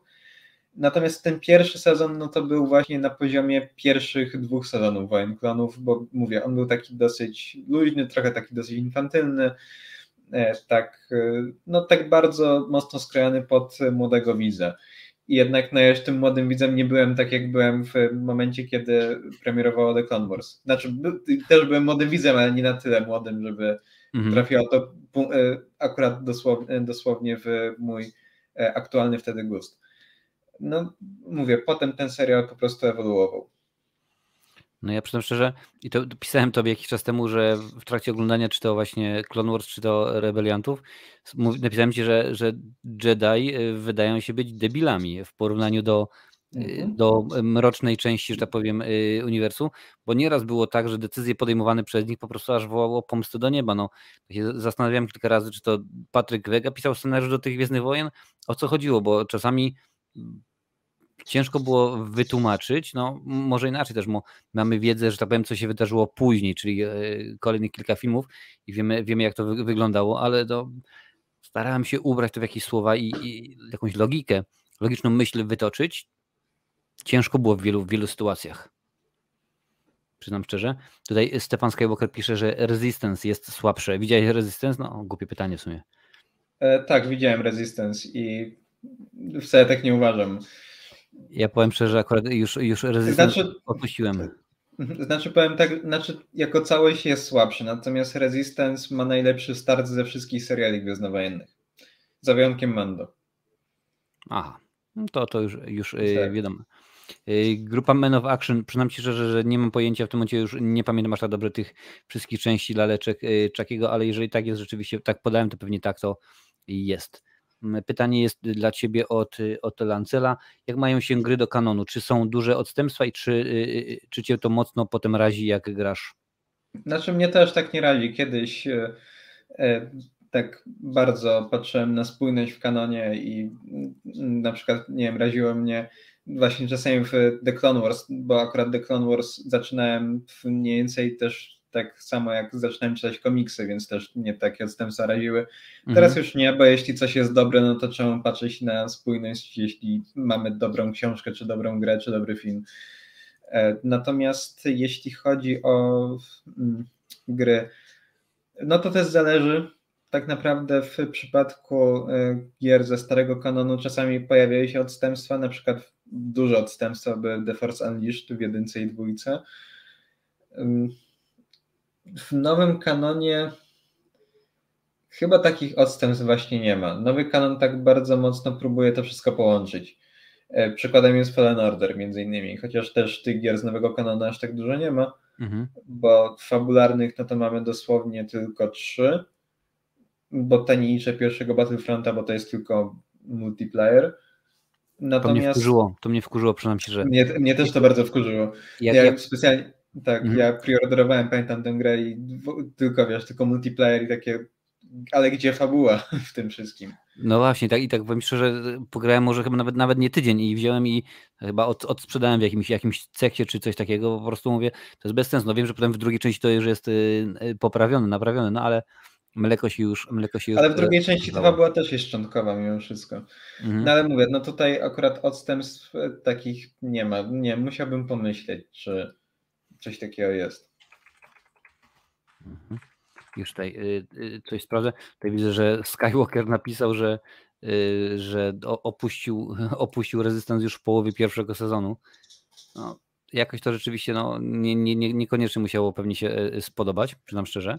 Tutaj tak sobie patrzyłem na, na obsadę, na obsadę w sensie głosową Star Wars, Star Wars Rebels i tutaj wiesz, że Dave Filoni nawet się, się udzielał jako, jako, e, jako tak, tak. Chopper. Znaczy, e, Dave Filoni generalnie zawsze się udziela w e, produkcjach, które robi.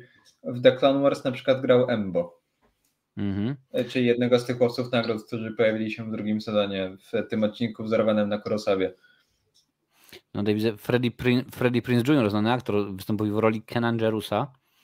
Yy, powiedz mi, no bo tam się pojawił Darth Maul w tym, w tym, e, w tym serialu, rzeczywiście ważna, ważna postać dla, dla fabuły e, tego, co tam się dzieje. E, jak odebrałeś, on też sobie pojawiał się w klonach, jak odebrałeś ten odcinek, tę scenę, kiedy właśnie Kenan Jarus został oślepiony? Trudno jest mi powiedzieć, jak odebrałem. Znaczy, no tutaj Znaczy powiem tak, ja jej nie odebrałem oglądając, powiem tyle, bo e, te pierwsze dwa sezony ja nawet bym powiedział, że dwa i pół sezonów. Ja nadrabiałem w momencie, kiedy już wychodził trzeci. Aha. Więc to tak, więc ja wiedziałem, co się tam wydarzyło, wiedziałem, co się stało, więc e, to nie było absolutnie żadne zaskoczenie. Natomiast z drugiej strony jest to bardzo podobna historia do Rama Koty z The Force Unleashed. Mhm. Więc e, aż tak mnie to nie zaskoczyło. No, wiedziałem, że raczej mogą iść w tę stronę. Tutaj Dawki Miłości pisze, że y, kanon nie był spójny od samego początku. Już pierwsze komiksy z 77 rozmijały się z treścią filmu, mimo że były jego adaptacją. Mhm. No tak, to, taka prawda. Też trzeba wziąć znaczy, pod uwagę, bo... że, że George Lucas y, inaczej to wszystko planował. Kiedy wyszły Gwiezdne Wojny pierwszy raz, no to to nie była część czwarta, tylko że była część pierwsza i to się potem bardzo szybko, on to bardzo szybko później zmienił na, na część czwartą, co nie? Tam on zresztą miał dużo, dużo mhm. tarć między innymi z, z gildią filmów, reżyserów czy coś, za to, że nie dał y, nazwisk aktorów i tak dalej, że, że nie ma tego na początku, I, ale to już jako takie techniczne bardziej sprawy, mi się wydaje, że o tym gadaliśmy dosyć dużo y, z zeszłego, y, zeszłego razu. Mhm, tak. Stefan pisze, że BF2 miał już kampanię fabularną, o czym się mowa. Jak najbardziej miał.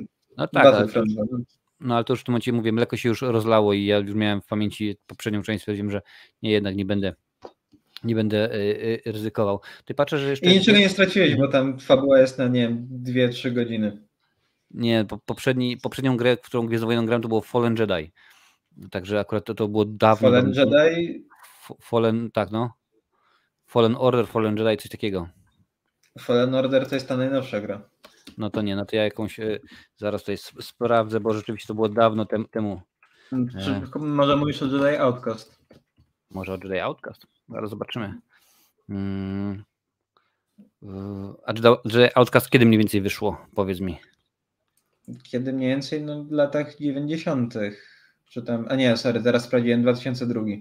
No 2002. No, tak. tak, to byłoby to, to byłoby, to byłoby, to byłoby jak najbardziej tak, to poznaję w tym momencie po, po, po zdjęciach z grafiki. Taki stary jestem, że nawet nie pamiętam w co, e, w co i kiedy w co i kiedy grałem. To właśnie miałem mówić, że, mhm, że Jason, Jason Isaac e, wcielił się w Inkwizytora w 11 odcinku i Clancy Brown w, w Raider Azadia, co akurat są tak. znane, znane osoby, bo Clancy Brown to jest niemalże w każdej animacji DC to jest y, Lex Luthor, panie i panowie. Możecie go kojarzyć z Shawshank, skazań na Shawshank, chociażby, czy z Nieśmiertelnego i z wielu innych fajnych rzeczy. A Jason Isaac, no to też bardzo, bardzo zacny, znany i popularny y, aktor. No, fani Harry'ego Pottera to chyba nie trzeba nikomu go, y, nikomu go przedstawiać. Żołnierz z Kurtem Russellem bodajże też taki był, też taki był film, czy mhm. Żołnierz Kosmosu jakiś, jakiś rzeczywiście tak, to też tak. bardzo fajna. Znaczy, generalnie wielu znanych e, aktorów, znaczy znanych nawet w pewnych kręgach, można powiedzieć, się pojawiało, w, czy to The Clone Wars, czy Rebels. Mhm. Na przykład, e, kurde, teraz za to ja mam pustkę w głowie. E, nie, już nie mam, już mi się przypomniało. George Takei, który grał w tym, w oryginalnym Star Treku również pojawił się w jednym odcinku The Clone Wars pierwszego sezonu na przykład. Mhm. John Favreau podkładał głos pod no w sumie jedną z istotniejszych postaci w, mm, w drugim sezonie The Clone Wars i generalnie z obydwu seriali mowa tutaj o Prewiźle, e, Pre, Prewizli, czy Prewizle. No, Okej, okay, trudno jest odmienić po polsku. E, no, no wiesz o co chodzi. Mhm. Natomiast no tak, no jak najbardziej pojawiają się, e, się aktorzy, którzy też są znani w innych kręgach niż Gwiezdne Wojny. E, kto tam na przykład jeszcze taki był? E, też ktoś na pewno ze Star Treka się pojawił. No tak jak mówię, Jason Isaacs, który grał w Harry Potterze. Jest jak najbardziej. Dlatego też na początku Stary mówiłem, że też, panie. Tak, dlatego też jak na początku mówiłem, wolałem, żeby Isaacs grał Inkwizytora w Obi-Wanie, ale nie wiem, najwidoczniej nie mógł. A kto gra właściwie tego Inkwizytora w? Wiesz tutaj sprawdzę. E, teraz... Rupert, Rupert Friend.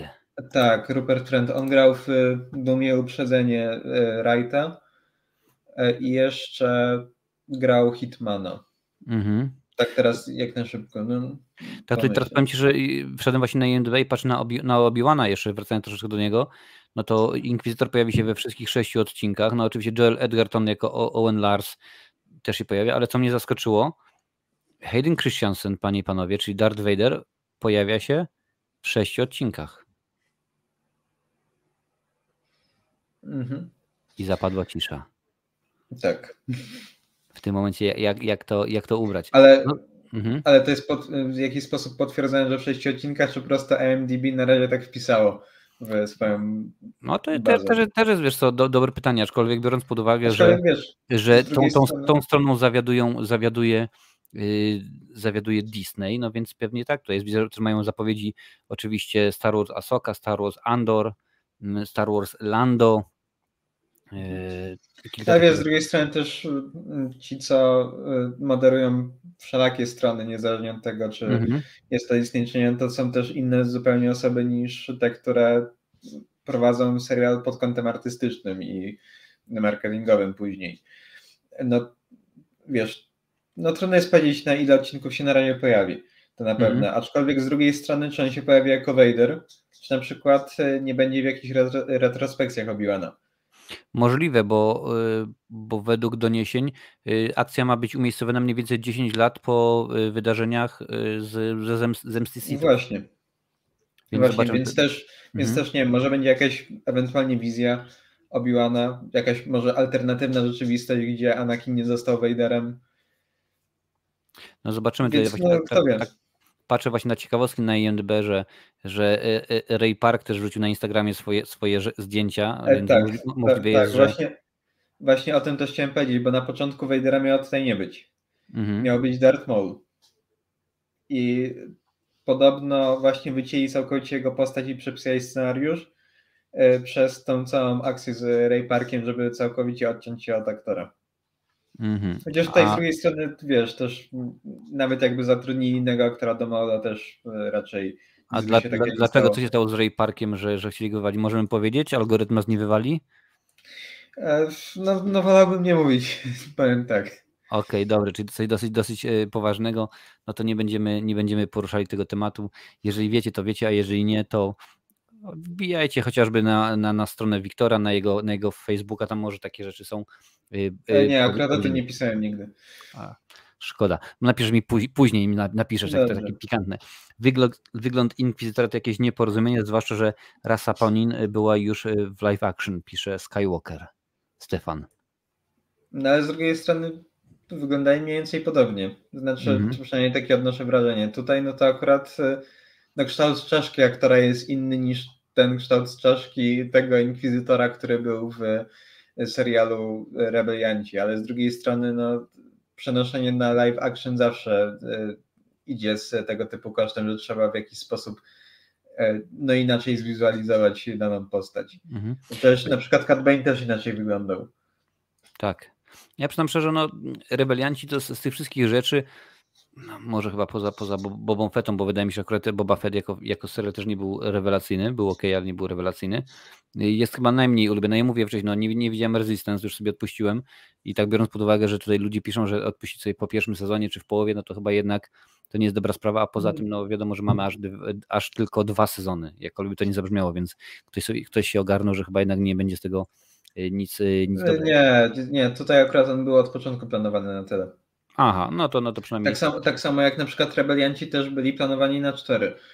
E, bo tutaj e, akurat to pamiętam, jak, e, bo co roku jest Star Wars Celebration i co roku, znaczy co roku, no trudno jest teraz powiedzieć, bo ostatni było trzy lata temu. Ale wiadomo czemu. Mhm. Tak, wiadomo czemu, aczkolwiek też tutaj trochę wprowadziłem w błąd. To nie jest impreza coroczna, bo czasami na przykład jest z, z przerwą co dwa lata, Natomiast e, no, założenie jest takie, że na Star Wars Celebration też masz wszystkie nowości, trailery do nowych filmów, seriali i tak dalej. E, I pamiętam właśnie, jak wychodzi, miał wychodzić czwarty sezon Rebeliantów, to Filoni właśnie wyszedł na scenę i powiedział, że czwarty będzie ostatnim i oni planowali to na cztery sezony, żeby tak dopiąć tę historię i zamknąć ją w tych czterech mhm. sezonach. I później będą planować kolejny serial i kolejnym było właśnie Resistance i też planowali tylko na dwa, bo tutaj no drugi akurat skończył się, skończył się w taki sposób, że, e, że właśnie było widać, że on jest tylko na te dwa planowane. Takie wiesz, szybkie przejście między e, rebeliantami a serialem aktorskim. No to dobrze, skoro mówimy o przejściach, to przejdźmy w tym momencie do kolejnego serialu animowanego, czyli The Bad Batch, czyli w sumie no, do tej pory chyba najnowsze dziecko, no prawie najnowsze, bo wiadomo, że, że były mhm. seriale aktorskie, ale animacyjnie jest to najnowsze, najnowsze yy, dziecko. No tak. I, e, ja nie, nie najnowsze. Nie? Najnowsze jest, najnowsze jest Visions. Visions. Faktycznie, powiem szczerze, że akurat Visions y, nie, nie oglądałem, odpuściłem sobie, wiesz, też, też wcale. Jak? Dobry? Warto obejrzeć? E, tak, warto jak najbardziej. to jest inne, inne podejście całkowicie do tematu.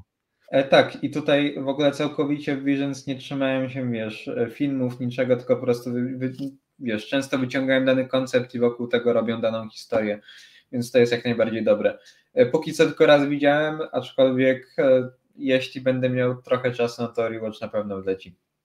Bo ja tak, y, ja zacząłem oglądać właśnie The Bad Batch, no, mówię fajny, w porządku, no wiem, wiem kiedy się dzieje, ten pierwszy odcinek pilotowy bodajże półtorej godziny, więc, więc luzik, no ale potem właśnie pogadaliśmy i mówisz, stary, słuchaj, tam jeszcze jest Clone Wars i tak dalej, no i tak naprawdę zrobiłem sobie prawie rok przerwy pomiędzy pierwszym odcinkiem a kolejnymi, no i do, do, dooglądałem to, no to już akurat widziałem z dubbingiem, bo już, był dostępny dubbing, więc, y, że tak powiem, się już dobrze, dobrze rzeczywiście fajnie, fajnie zrobiony, Mm, I muszę przyznać, że bardzo mi się to fajnie oglądało.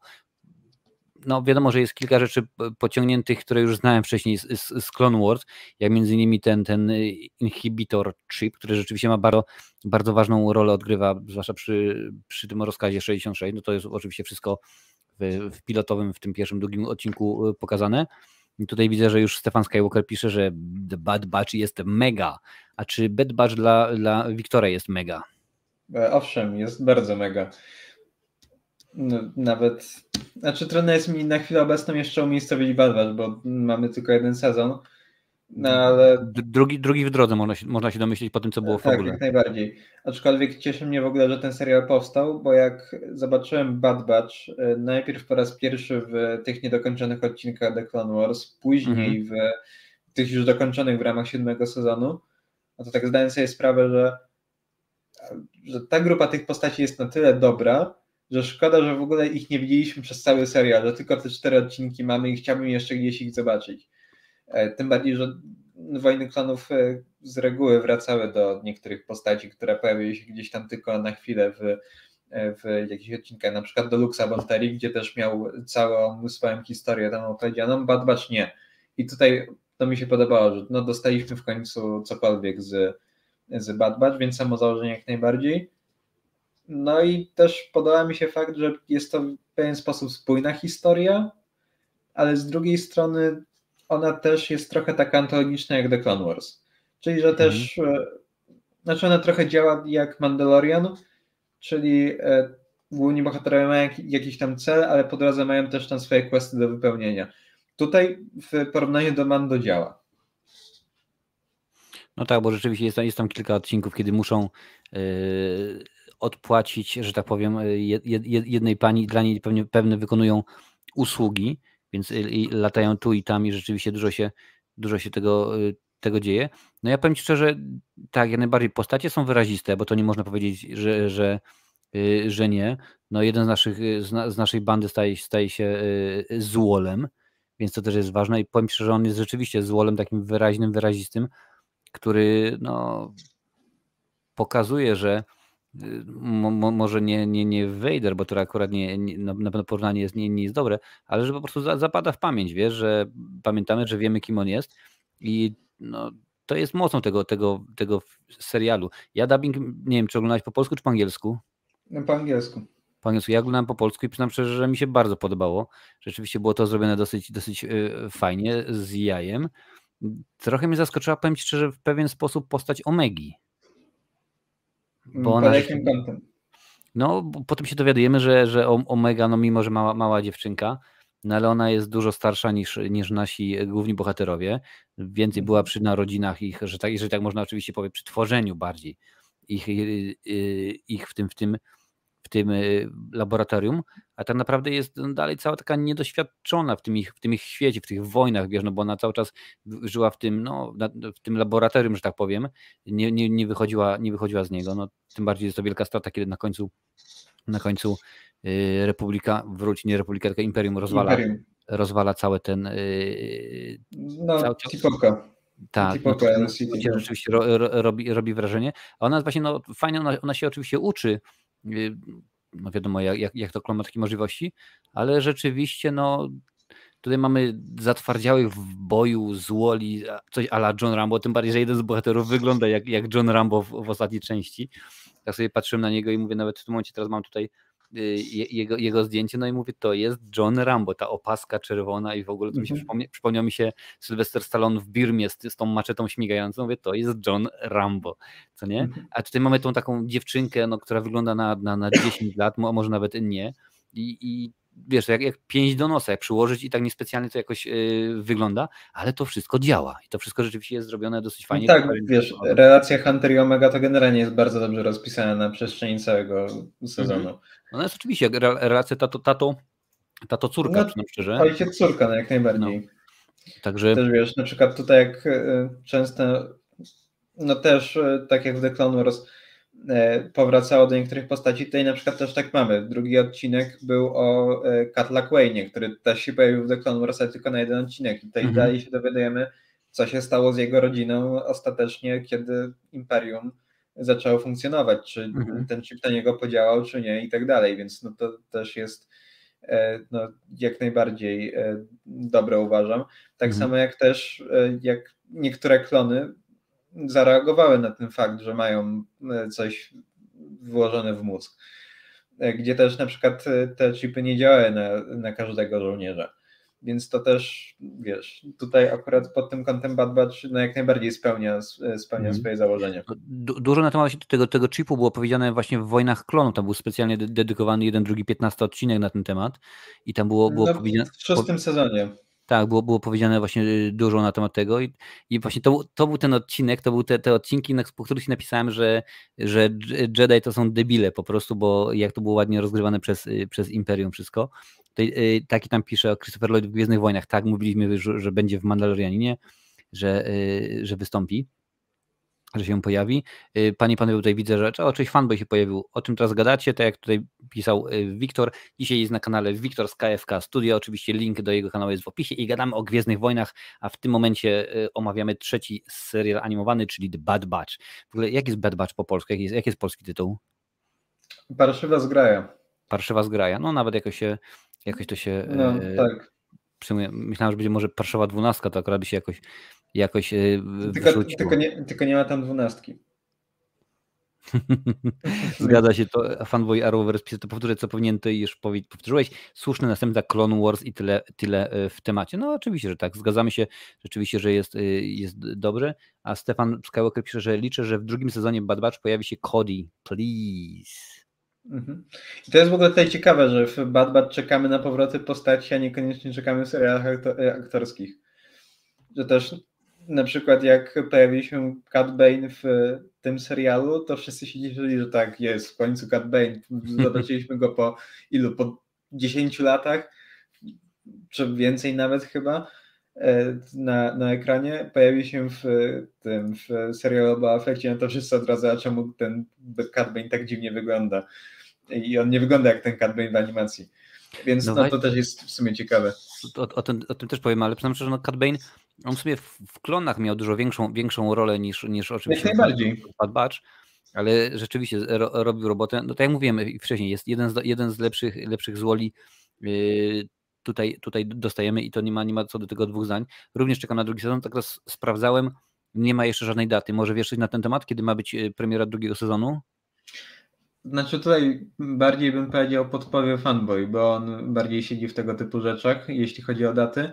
Mhm. Natomiast jak e, Wiktor mi mówił, no to będzie to najpewniej zaraz po Kenobim.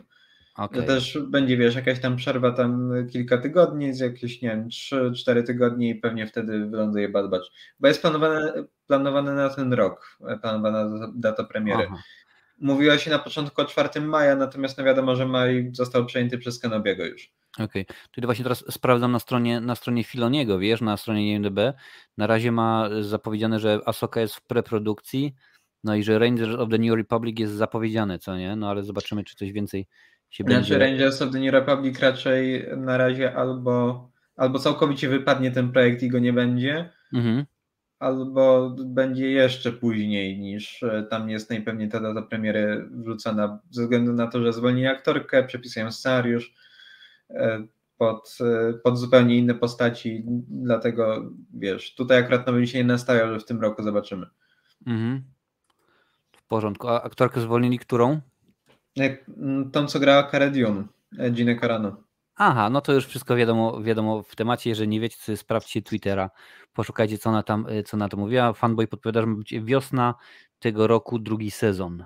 No więc biorąc pod uwagę, że wiosna się rozpoczęła dzisiaj o bodajże o 16, no to czekamy, czekamy. Pewnie po Kenobim tak to jest, oczywiście, ale na 99% końcówka czerwca, początek lipca. No, no to i bardzo, bardzo, bardzo pięknie. Fanboy to nas w błąd wprowadza, stary. Sprawdź tak. kalendarz i wtedy będziemy, wtedy będziemy y, gadać. Y, Bad Batch, tak jak pisał fanboy, godny następca, prawda? Godny następca klonów. Jak lepszy, najbardziej. Lepszy, czy, czy, czy gorszy, czy na tym samym poziomie?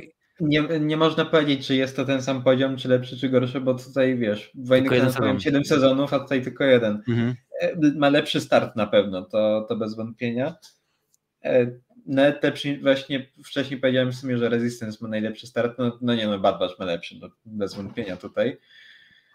E, ma wiele wspaniałych odcinków, które też przewyższają The Clone Wars mhm. w wielu aspektach, natomiast no dalej The Clone Wars mimo wszystko. The Clone Wars najwięcej wprowadziło do tego. Dobra. No to panie i panowie wiecie dokładnie jak, jak to oglądać, jak to patrzeć.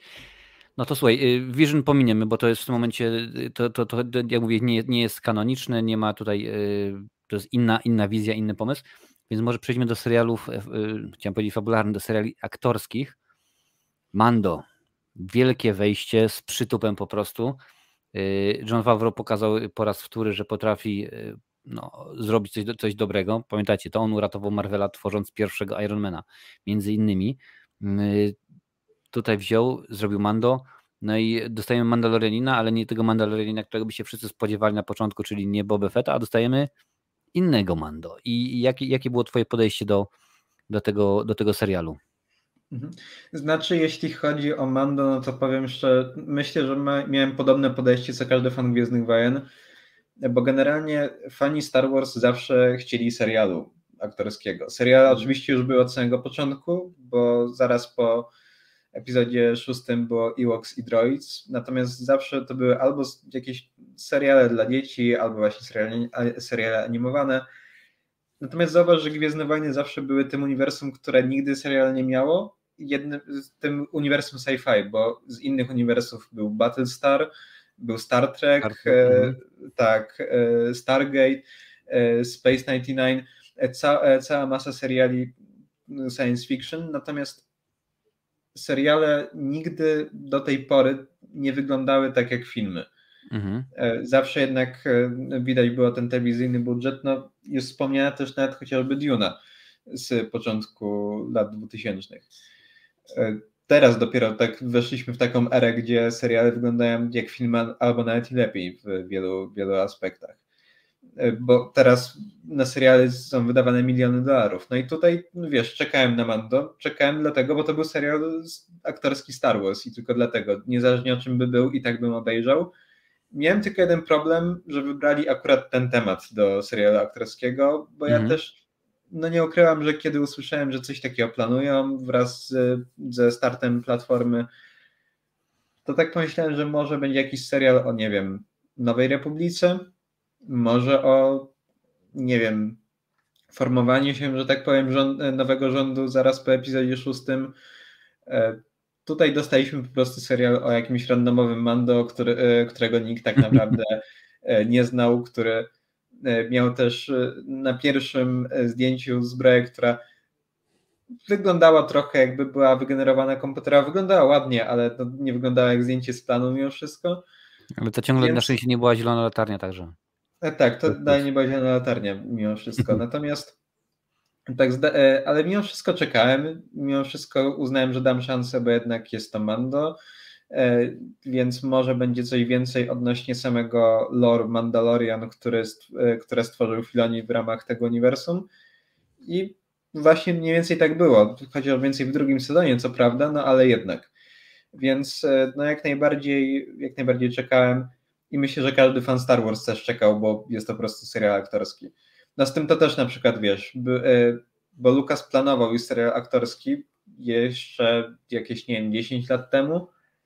Miało się to nazywać Star Wars Underground bodajże mhm. i e, tutaj nawet e, nagrano testowo tam pierwsze kilkanaście minut i je ostatnio ukazano.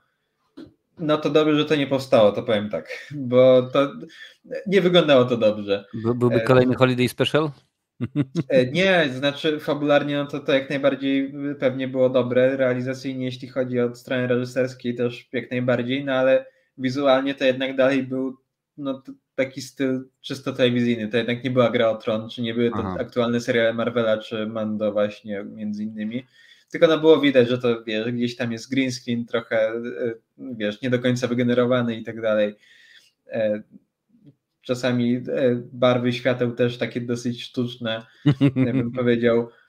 Dlatego, dlatego mówię, no pod tym kątem, no wiesz, wtedy jeszcze nie było czasu na serial Gwiezdnowojenne, a jednak jak Gwiezdne Wojny zawsze wizualnie były dobre w filmach, mhm. no to seriale by zwyczajnie tego nie powtórzyły na tamtą, na tamtą chwilę. No teraz akurat jest, y, jesteśmy w takim momencie, gdzie Disney ma Gwiezdne Wojny, Disney może włożyć nie wiadomo jak wielkie pieniądze na to i tak każdy to obejrzy i tak każdy będzie płacił za ich platformę, więc im się to jak najbardziej opłaca. Tym bardziej, że akurat nie wiem, czy już, już, już w Polsce do, do, do dostaliście też.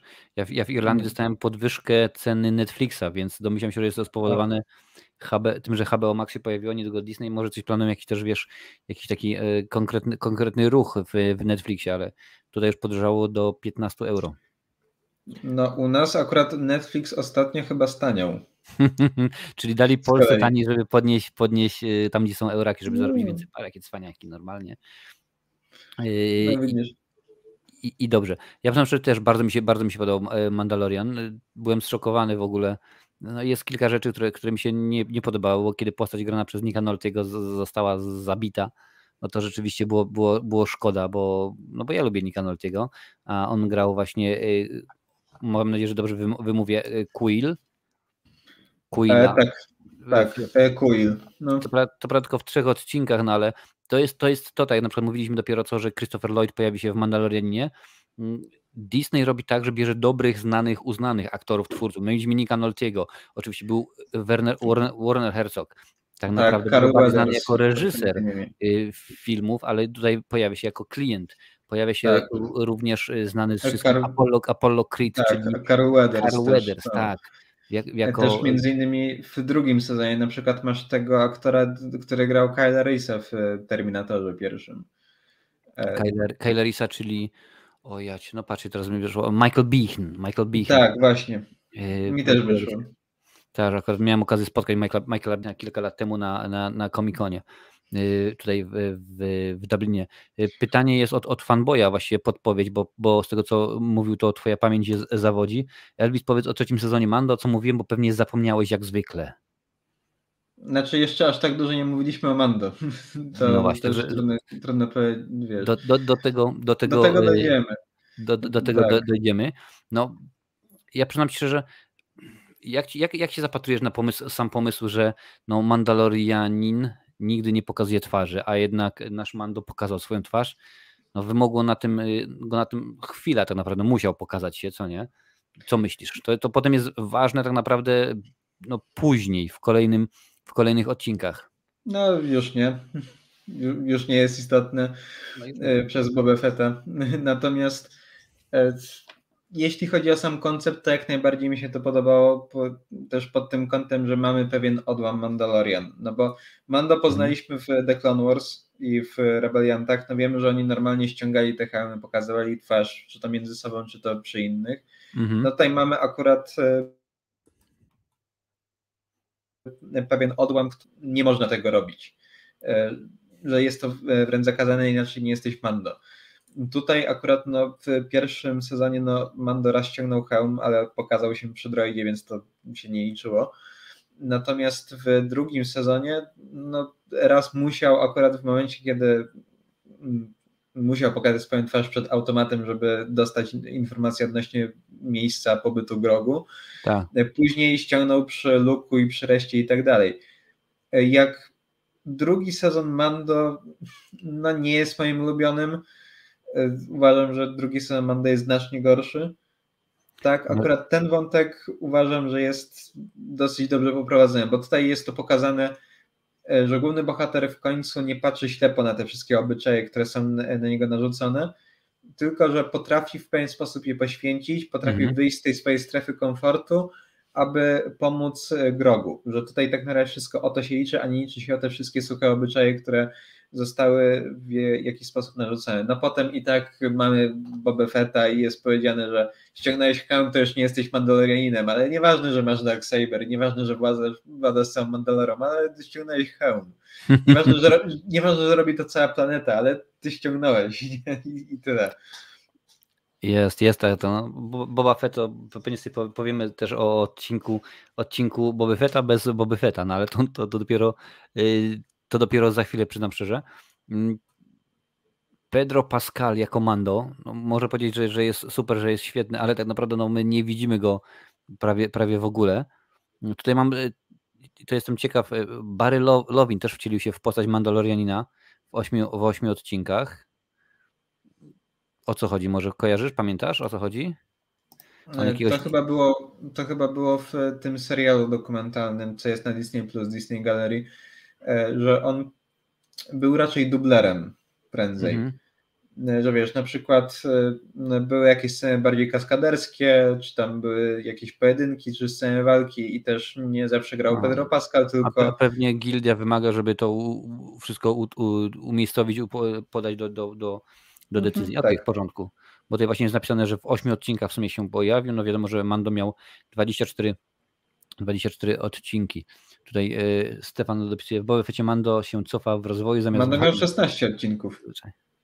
No tutaj jest, tutaj jest podane, popatrzcie, że jest 24, więc sprawdzę. Więc możliwe, że dodali jeszcze. To że pewnie tak, trzeci sezon jest dodany. No. Pewnie tak, tak, no już jest, już jest właśnie dodany.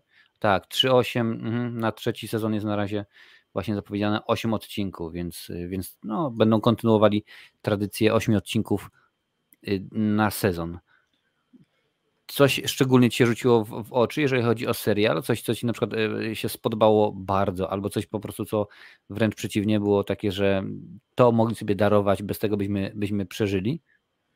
E, oj, dużo było takich momentów, gdzie mogliby sobie darować. Nie wiem, Asokę chociażby.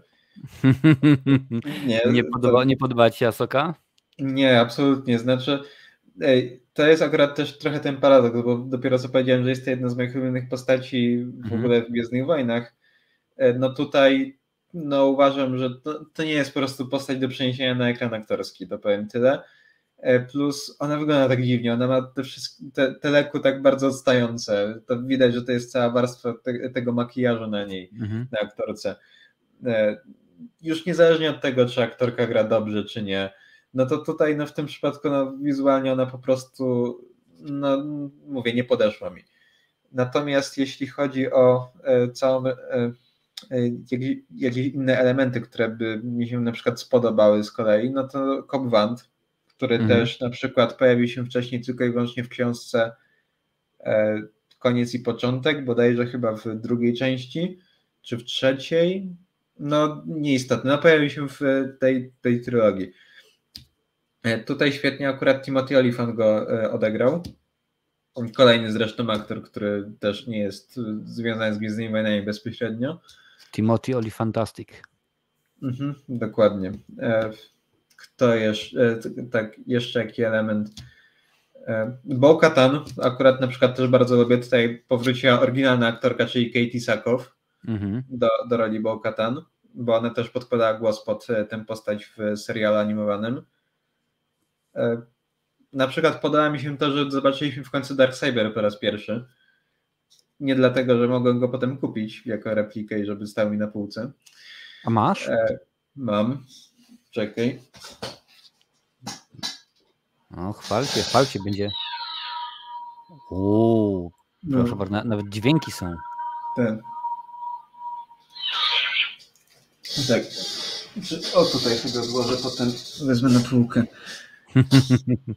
E, no więc tak, jak najbardziej podoba, e, wiesz, sam fakt, że w ogóle rozwinęli całe, całe, cały ten, całe, całego w ogóle, de, de, de, wiesz, Dark Cybera, całe to lore, które stoi za tym, że jeśli Mando na przykład przejmie, no to, że jest teraz władcą Mandalory, wiadomo.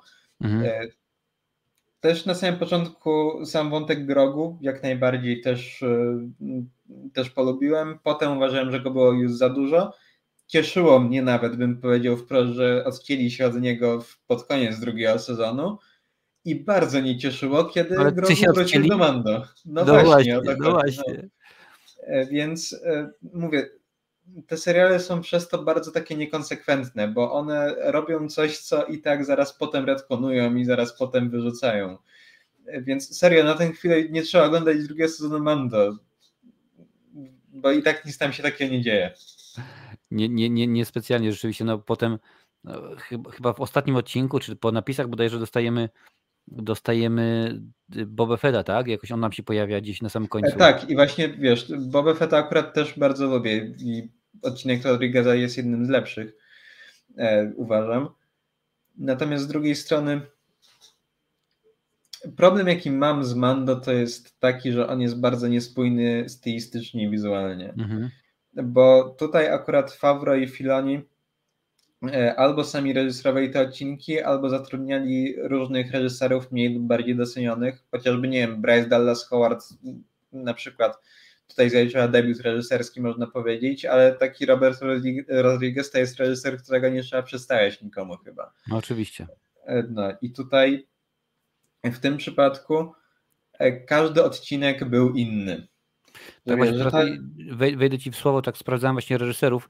Rick y, Famoiwa zrobił trzy odcinki, Dave Filoni trzy, Bryce tak. Dallas Howard zrobiła dwa, Debra Chow dwa, Peyton Reed dwa, również znany reżyser, Taika Waititi jeden, John Favreau jeden, Rodriguez jeden i Carl Weathers również jeden odcinek. Mhm, tak, właśnie, jak najbardziej, więc no tutaj widać było, że te style są wymieszane, że na przykład, no nie wiem, nie jest jakikolwiek serial, E, które możemy obejrzeć. Dobry czy zły, nie wiem, czy Wiedźmin, czy Gra o Tron, cokolwiek. E, tutaj zawsze była jedna jednak spójna wizja. Mhm. W przypadku Mando zawsze była to zupełnie inna wizja. Widać to, nie wiem, chociażby w, nawet w samym stylu prowadzenia kamery, że są to jednak odcinki od zupełnie innych twórców, od zupełnie różnych twórców. E, więc no, pod tym kątem no, trochę taki mam problem z Mando jedynie, nie? Ale Poza tym, wiesz, pierwszy sezon na przykład bardzo polubiłem, drugi już mniej, do drugiego nawet nie wracałem. Natomiast mówię, drugi wprowadził wiele ciekawych rzeczy, jak właśnie Boba Fett między innymi, dzięki czemu potem mieliśmy serial o Boba Fettie, na który czekałem mhm. i wiadomo jak to było. Wiadomo wszyscy, jak to się skończyło. Pani i panowie, przypominam, że dzisiaj sobie z Wiktorem z KFK Studio gadamy o Gwiezdnych Wojnach, o serialach. Proszę bardzo, w opisie, także na czacie macie link do jego kanału, możecie wejść, dać suba. Również u mnie możecie dać suba, włączyć dzwonek, opcja wszystko, jeżeli jeszcze tego oczywiście nie zrobiliście. Mm, I patrzymy już sobie y, dalej, co tutaj ludzie, ludzie zapytują. Fanboy pisze, że to już 42 069 rola Timothy'ego Olifanta, gdzie gra szeryfa. Gdzie jego Oscar za rolę? Ja się pytam. Powiem Ci szczerze, Timothy Olifantastic, kiedyś oglądałem jakiś tam dokument z Kevinem Smithem i on się właśnie wypowiadał, bo oni razem pracowali przy okazji czwartej szklanej pułapki, czy tam piątej, czy osiemdziesiątej ósmej i tam jest mnóstwo. No i właśnie e, pojechał po fantastycznym, że, że po prostu to jest kawał, kawał buca, że to jest strasznie on, on aktor, że to jest gwiazda. Także wiesz, nie, on nie pije wody na przykład, tylko pije Perrier, czy jakieś takie inne, jakieś takie inne yy, pierdoły. A tutaj jeszcze fan być przypomina, że yy, o niewyemitowanym omówieniu Boby Fety, Elvis już tak nie udawaj, że ci się y, podobało. Wszyscy dobrze wiemy, że jesteś fałszywym fanem i się nie znasz. Ha, ha, ha, ha, ha. Do tego zaraz, zaraz dojdziemy, ale w takim układzie, zanim przejdziemy do. Znaczy, ja nie mówię, że mi się nie podobał ten serial. Podobał mi się jak najbardziej, poza trzema odcinkami, czyli prawie połową sezonu. Dobrze, to zanim przejdziemy do, do Mando, to daj nam tą informację na temat trzeciego sezonu, który tam już fan e, Tak, właśnie to też chciałem tutaj powiedzieć. E, tutaj akurat to, co Wiktor mi wysłał, wysłał kilka dni temu, no to tak rzuciłem na to okiem. Natomiast e, przede wszystkim ma być tam więcej Mandalorian i ma się pojawić Mandalora. O, no to pięknie. No, aczkolwiek no, też wiadomo, że to są na razie plotki na Rajeliki, ale mm, z drugiej strony Asoka też była plotką. Wiesz co, ja czytałem, że Rosario Dawson, zanim w ogóle się jeszcze pojawiła, pojawiła informacja, że, że Asoka się pojawi w serialu, ona, ona tam pisała na różnych rodzajach Twitterach, Instach, że bardzo chętnie tak. się kiedykolwiek pojawi, to ja bym bardzo i tak dalej. I tam znaczy... fani zaczęli robić jakieś grafiki z nią w tym, w tym, w tym że tak, stroju. Tak. Mhm. tak, i właśnie to jest też ten przykład e, tego, jak twórcy Gwiezdnych Wojen słuchają fanów. E, tutaj zresztą chyba nawet Filoni to powiedział, potwierdził, e, że widział generalnie grafiki od Boss Logica gdzieś tam na Instagramie czy Twitterze i uznał, że okej, okay, Rosario Dawson musi być moją masoką. Mhm. I wtedy ją zatrudnił. Zresztą ona chyba nawet pojawiła się na jednym celebration i mówiła, że chętnie by zagrała w, w tej roli. Czy tam gdzieś napisała, no i no jest. No i na końcu drugiego sezonu pojawia nam się y, Temura Morrison, panie i panowie, oczywiście jako Boba który to, który to przeżył spotkanie z Sarlakiem normalnie. Jak to się stało? No, wszystko, jest, wszystko jest wyjawione w, w, bodajże w pierwszym odcinku The Book of Boba Fett, Księga Boba Fetta, chyba taki jest polski, y, mhm. pol, polski tytuł. I chyba muszę przyznać, że no, wielkim fanem Boby, Boby Fetta nie jestem. Nie, wielkim fanem tego serialu nie jestem. Według mnie nie jest to dzieło wybitne, ale biorąc pod uwagę też tak naprawdę y, co otrzymaliśmy, jeżeli chodzi o, o, o filmy, jeżeli chodzi o siódmą, ósmą, dziewiątą część, no to wiadomo, że może to jakoś tak być e, poziomowo tutaj. A ty tutaj już troszeczkę zdradziłeś wcześniej, ale jak, jak myślisz, jak, jak ci się podobał e, The Book of Boba Fett i znaczy... na przykład e, odcinek o Bobie Fetcie, gdzie nie ma Boba Fetta na przykład. To, to jest paradoksalnie najlepszy odcinek serialu. No. to, to, tak wiesz, trudno jest mi powiedzieć, znaczy, no już robiłem recenzję, więc e, też mhm. jeśli ktoś chce więcej, no to niech wejdzie na mój kanał, więc e, zareklamuję się tutaj, ale no jestem tutaj, więc mogę. E, natomiast, Pewnie, że tak pamiętajcie, link tak, jest do Wiktora, jest tutaj na czacie i w opisie. Natomiast jeśli chodzi o Book of Boba Fett, no to pierwszy odcinek na przykład bardzo mi się podobał. Kolejne dwa tak samo, e, natomiast problem miałem tylko z tą samą pościgu, który był taki bardzo, bardzo koślawy. E, podobało mi się natomiast to, że dostaliśmy, e, że tak powiem, ten serial mm, w dwóch liniach czasowych, że z jednej strony mieliśmy mm, ten aktualny czas, który jest na Tatooine, gdzie Boba Fett jest tym całym crime lordem, jest, ma oczywiście pałac po Jabie i tak dalej, wiadomo, druga linia fabularna, gdzie Boba Fett wychodzi z tego Sarlaka, y, tak, tak zaprzężując tymi Tuskanami i tak dalej. To uczy było się. nawet jeszcze, tak, uczy się jak najbardziej. To było nawet, bym powiedział, jeszcze lepsze i jeszcze ciekawsze niż e, główna część fabularna. No, tylko, że później, właśnie tak jak no powiedzieliśmy, od czwartego albo piątego odcinka mieliśmy praktycznie większość skupione na Mandalorianinie. I mhm. o ile na przykład jeden odcinek byłby spoko w momencie, aby zrobić, że tak powiem, taki nie spin-offowy odcinek o postaci, która ma się po prostu pojawić w tym, w tym serialu i tyle, to bym to zrozumiał. Natomiast mamy dwa odcinki dosłownie o nim, a w trzecim odcinku e, z kolei, znaczy w ostatnim odcinku, nie mamy praktycznie w ogóle y, feta, znaczy on tam jest, ale on po prostu jest i rozwala miasto, bo walczy z pajkami. I tyle. I ale nie ma żadnego roz... to, to, jest piękne naprawdę, jak ja widzę, jak on tam naparza ich, to to, to rzeczywiście wygląda super. Mhm. Tak, tutaj w ogóle wiesz, nie ma praktycznie niczego zarysowanego w tym serialu. Na przykład, nie wiem, jest scena na sam koniec, gdzie dzieci biegną z Y, z owocami do Boefeta i rozdają jemu te owoce i on tak, tak, i on daje jako, wiesz, jako taki mesjasz, po prostu takie macie owoce, tak zas, zasłużyliście, nie takie super. A ale po czemu on, chodziliśmy on, na kremówki. Tak, dokładnie tak, ale tak jakby nie było to w żaden sposób pokazane, że on ma jakąś interakcję w ogóle z ludnością. On ma interakcję z najwyżej z władzami miasta, z tym całym majorem i tak dalej. No, ma taką e, interakcję, burmistrzem. gdziekolwiek idzie to po to, żeby ściągnąć haracz. E, tak, i tak dalej. Tutaj praktycznie no, takie, nie wiem, gdybym ja mieszkał w Mos Espie czy w Mos Eisley, to bym się zastanawiał, zastanawiał chuda faki z Boba Fett i tyle, nie? I po prostu, wiesz, chodzi o to, że nie było to w żaden sposób zarysowane i jak, tak jakby no nie winię tego serialu o to, bo to jest tylko 7 odcinków, natomiast chodzi o to, że on jest taki bardzo niekonsekwentny w swojej, w swoim, w swojej strukturze. No mm. i mhm. sam fakt, że pojawił się Luke, który wygląda lepiej na pewno niż Mando, ale po co z drugiej strony?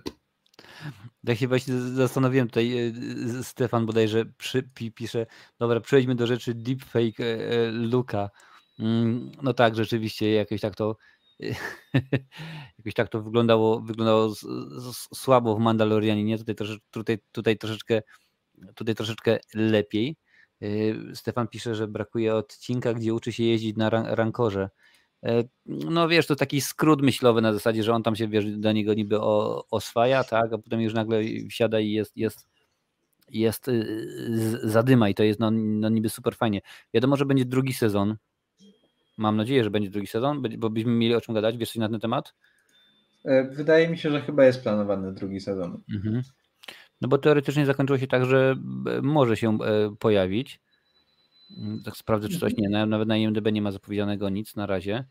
Też y, nie wiem, sprawdzę zaraz stronę Morrisona, może on, on coś ma wyrzucone, ale. Nie wiem, wydaje, wydaje mi się, że drugi sezon e, nie, może nie tyle co jest w planach, ale jest w głowach e, producentów mhm. właśnie w Lucasfilmie. No nie ma, na razie nie ma nic, na razie y, Morrison pojawi no się no to jest, w wiesz, dokładnie tak samo, tak, to jest dokładnie tak samo jak z tym kanałem, co ci mówiłem, że też myślą nad tym, ale nie jest to po prostu jeszcze przyklepany plan. Mhm. No, więc e, mówię, no tutaj akurat no ten, te odcinki na przykład, ten odcinek z Lukiem na przykład jest bardzo bez sensu. Po co tam jest Asoka, tak z drugiej strony? Znaczy wiem, bo Filani to reżyserował i on musiał gdzieś wrzucić Asokę, ale Asoka jest, jest, bo ma być. Ale właśnie, jaki jest cel ku temu? Czemu ona tam się w ogóle pojawiła?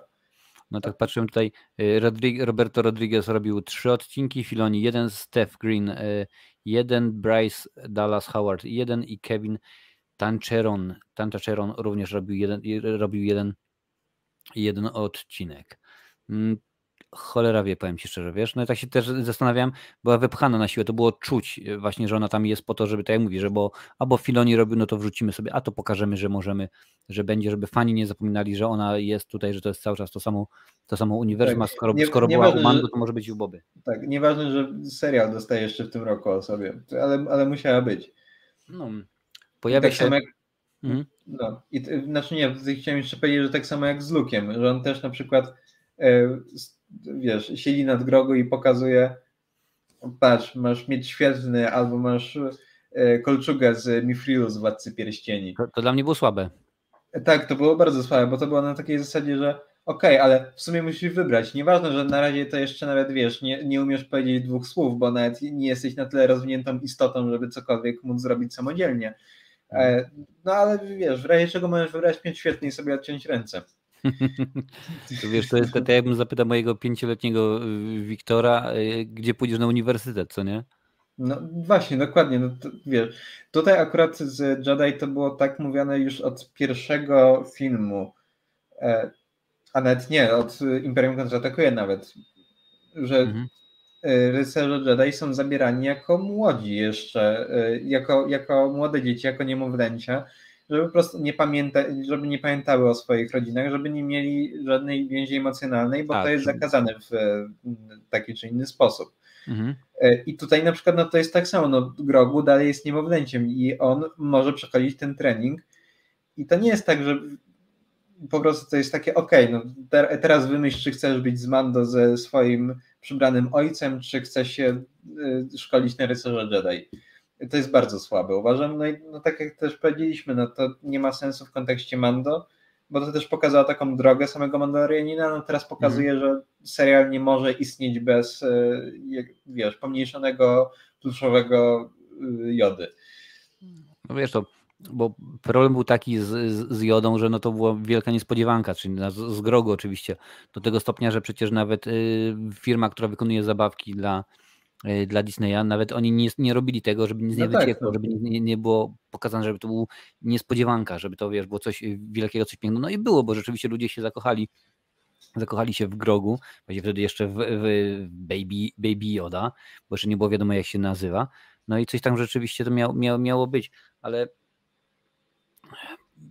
powiem tak, no, z tych aktorskich y, seriali, no wiem, że nie było ich całe mnóstwo, ale Boba Fett troszeczkę odstaje jakościowo. No niby tutaj widzę, patrzę na IMDB, ocena jest 7,5 na 10, ponad 103 tysiące y, głosów, no więc dosyć, dosyć zawodowo. Sprawdzę, sprawdzę znaczy... jak się ma Mando. No, Mando ma 8,8 i ponad 415 no. tysięcy głosów, więc dużo, mhm. no. du, du, dużo lepiej, co nie? Znaczy wiesz, no to akurat w przypadku e, w przypadku akurat no mówimy o of Boba Fett, to nie jest zły serial, to żeby nie było, to jest po prostu ok.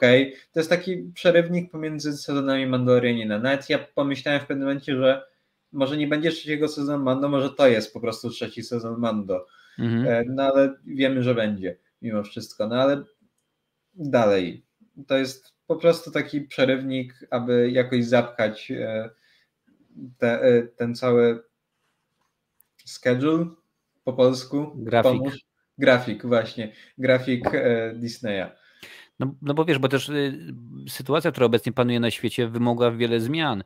Ja pamiętam, kiedy, kiedy Disney kupił Lucasfilm, oni wtedy zapowiedzieli, że będą robili filmy co, y, co roku, to znaczy co dwa lata miał się wychodzić film z, że powiem, z, nurtu głównego, czyli tam powiedzmy y, wiadomo część dziewiąta, dziesiąta i tak dalej i one miały być przeplatane filmami solowymi, właśnie jak Rogue One, tak. jak, jak, jak Han Solo i tak dalej, i tak dalej, no to się zmieniło wszystko, to padło, niestety nie, nie, nie udało się tak, jak, jakby chcieli, ale też mi się wydaje, to też jest moc, że oni mają swoją platformę i spokojnie mogą to, to prezentować, co nie?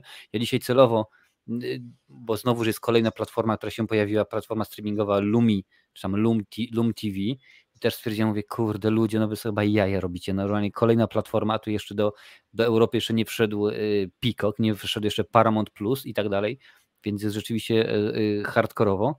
A oni, no tak jak mówisz, też, też potrzebują materiału na swoje, na, na, na swoje rzeczy, no bo o ile można oglądać po raz setny myszkę Miki sprzed 50 lat, czy Króla Lwa, czy jakieś takie inne rzeczy, no to wiadomo, że to tak jak z kanałem na YouTubie. Jeżeli nie będziesz wrzucać nowych, nowych rzeczy, nowych materiałów, ten kanał po prostu umrze. I tak samo jest z Disney Plus. Jeżeli by nie wrzucali nic nowego, no to ludzie by niestety przestali oglądać, powiedzieli dziękuję bardzo, usuwam subskrypcję i nie zarabiam. A tak to tutaj coś się, coś się y, dzieje. Tutaj fanboy pisze, że, że czeka na solo, solo dwójkę.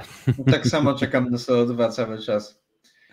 Zobaczymy. No tam się na końcu pojawił Darth Maul, jeżeli pamięć mnie nie myli. Tak, zgadza tak. się, tam pojawił się na końcu.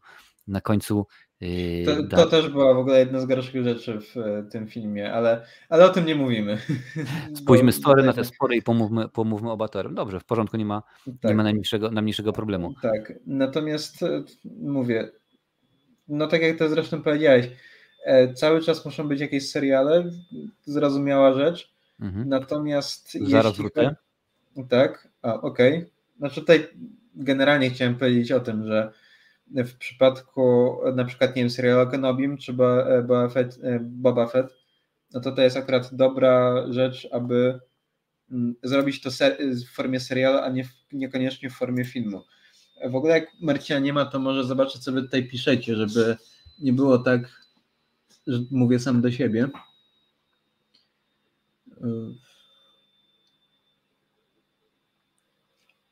No tutaj Wiktor napisał, że będzie drugi sezon, bo ten Han i Chewie muszą się gdzieś pojawić. E, no mieli się pojawić w tym sezonie i ich nie było. Całe szczęście, bo nie wiem jakby to zrobili. Ale z drugiej strony myślę, że też byłoby ok, jeśli na przykład nie wiem, gdzieś pojawił się po prostu Sokół Millennium Asoka jest po to, żeby zatestować swój. A, zatizować e, swój serial. No tak, jak najbardziej, ale to już e, miała taką rolę w drugim sezonie Mando. W ogóle drugi sezon Mando to jest trailer wszystkich seriali, uważam.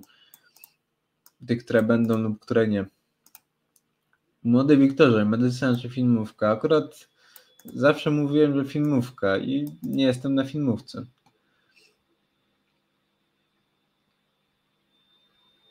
Viaplay akurat dobre, bo mecze na żywo są. To niedobre. Bo są mecze. Jest komiks, gdzie Kira się pojawia po solo. E, Nie wiem w sumie, czy to jest oznajmienie, czy pytanie, ale tak, no jest War of Bounty Hunters. Nawet cała seria komiksów wraz z wieloma tajnami. Nie czytałem tego w całości, ale jak najbardziej Kira tam się pojawia w końcu zresztą.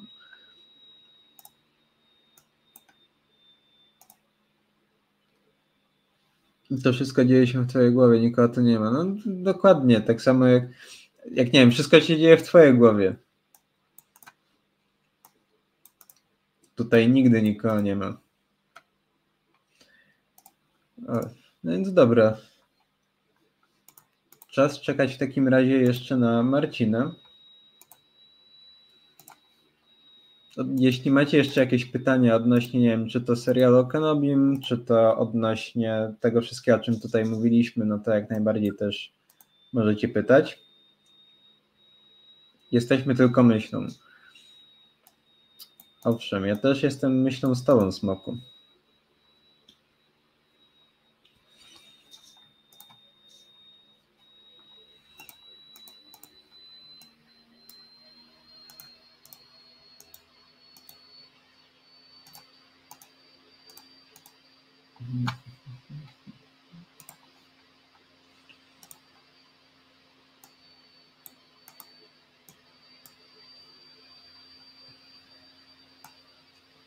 Mimo wszystko mnie ciekawi, czy na przykład dalej powstaje ten serial o e, Rangers of the New Republic. Bo to jest też jeden z tych seriali, który był zapowiedziany w ramach drugiego sezonu Mando, natomiast no nie wiadomo, czy w ogóle on kiedykolwiek dalej powstanie. Zresztą, tak jak mówiłem wcześniej, no nie będzie, no aktorka została zwolniona, więc też e, planują to przepisać. Natomiast też nie wiem, czy w ogóle to nie wypadło. Jeśli akurat no tutaj Wiktor, możesz to też powiedzieć, jeśli dalej jesteś na czacie.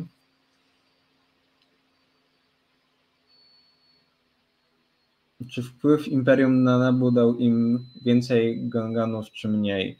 Nie wiem, ale wiem, że dzięki temu, że Imperium było na Nabu, Jar Jar stał się miejscowym błaznem. Więc możliwe, że wszyscy inni tak samo. Że było na przykład ich mniej dzięki temu. E, słyszę twój głos, Marcin. Jestem, Widzę, że wróciłeś. Tutaj akurat sobie odpowiadałem trochę na ten. Na pytanie. Trochę dobrze. odpowiadałem na pytania. Nie ma problemu, E, tutaj że, Stef- mhm. no, nie ma problemu, Lanty, że się chciałem nie, nie, Nie, Okej, dobra, mów, mów. nie ma problemu, Lancel. Nie każdy musi, nie każdy musi kochać Gwiezdne Wojny.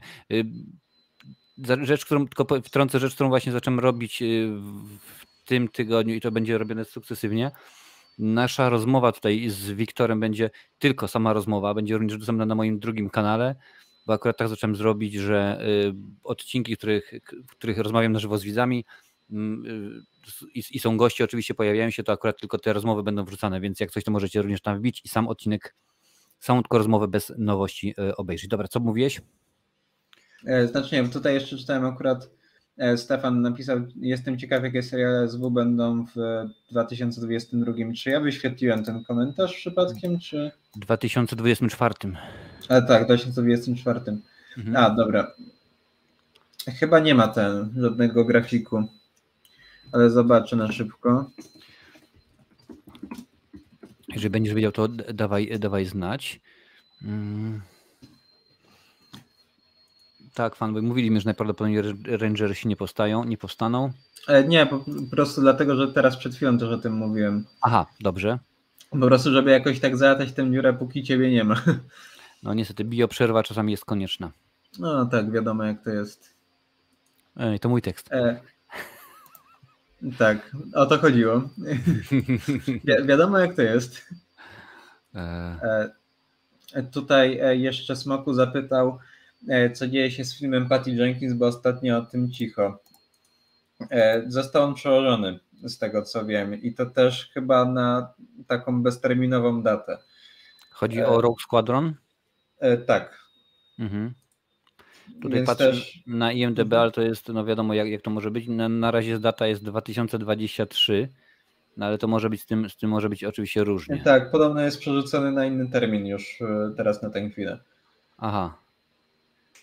No więc to też nie wiadomo, jak to, jak to będzie teraz z kolejnym filmem Star Wars. Mówię, w sumie na przykład spoko, że Kenobiego i, i Kenobiego i Obiana chciałem powiedzieć, no, wyszłoby na jedno. Kenobiego i Boba Fetta zrobili w formie seriali, bo niekoniecznie wiem, czy niekoniecznie jestem pewien, czy one powinny być w formie filmów.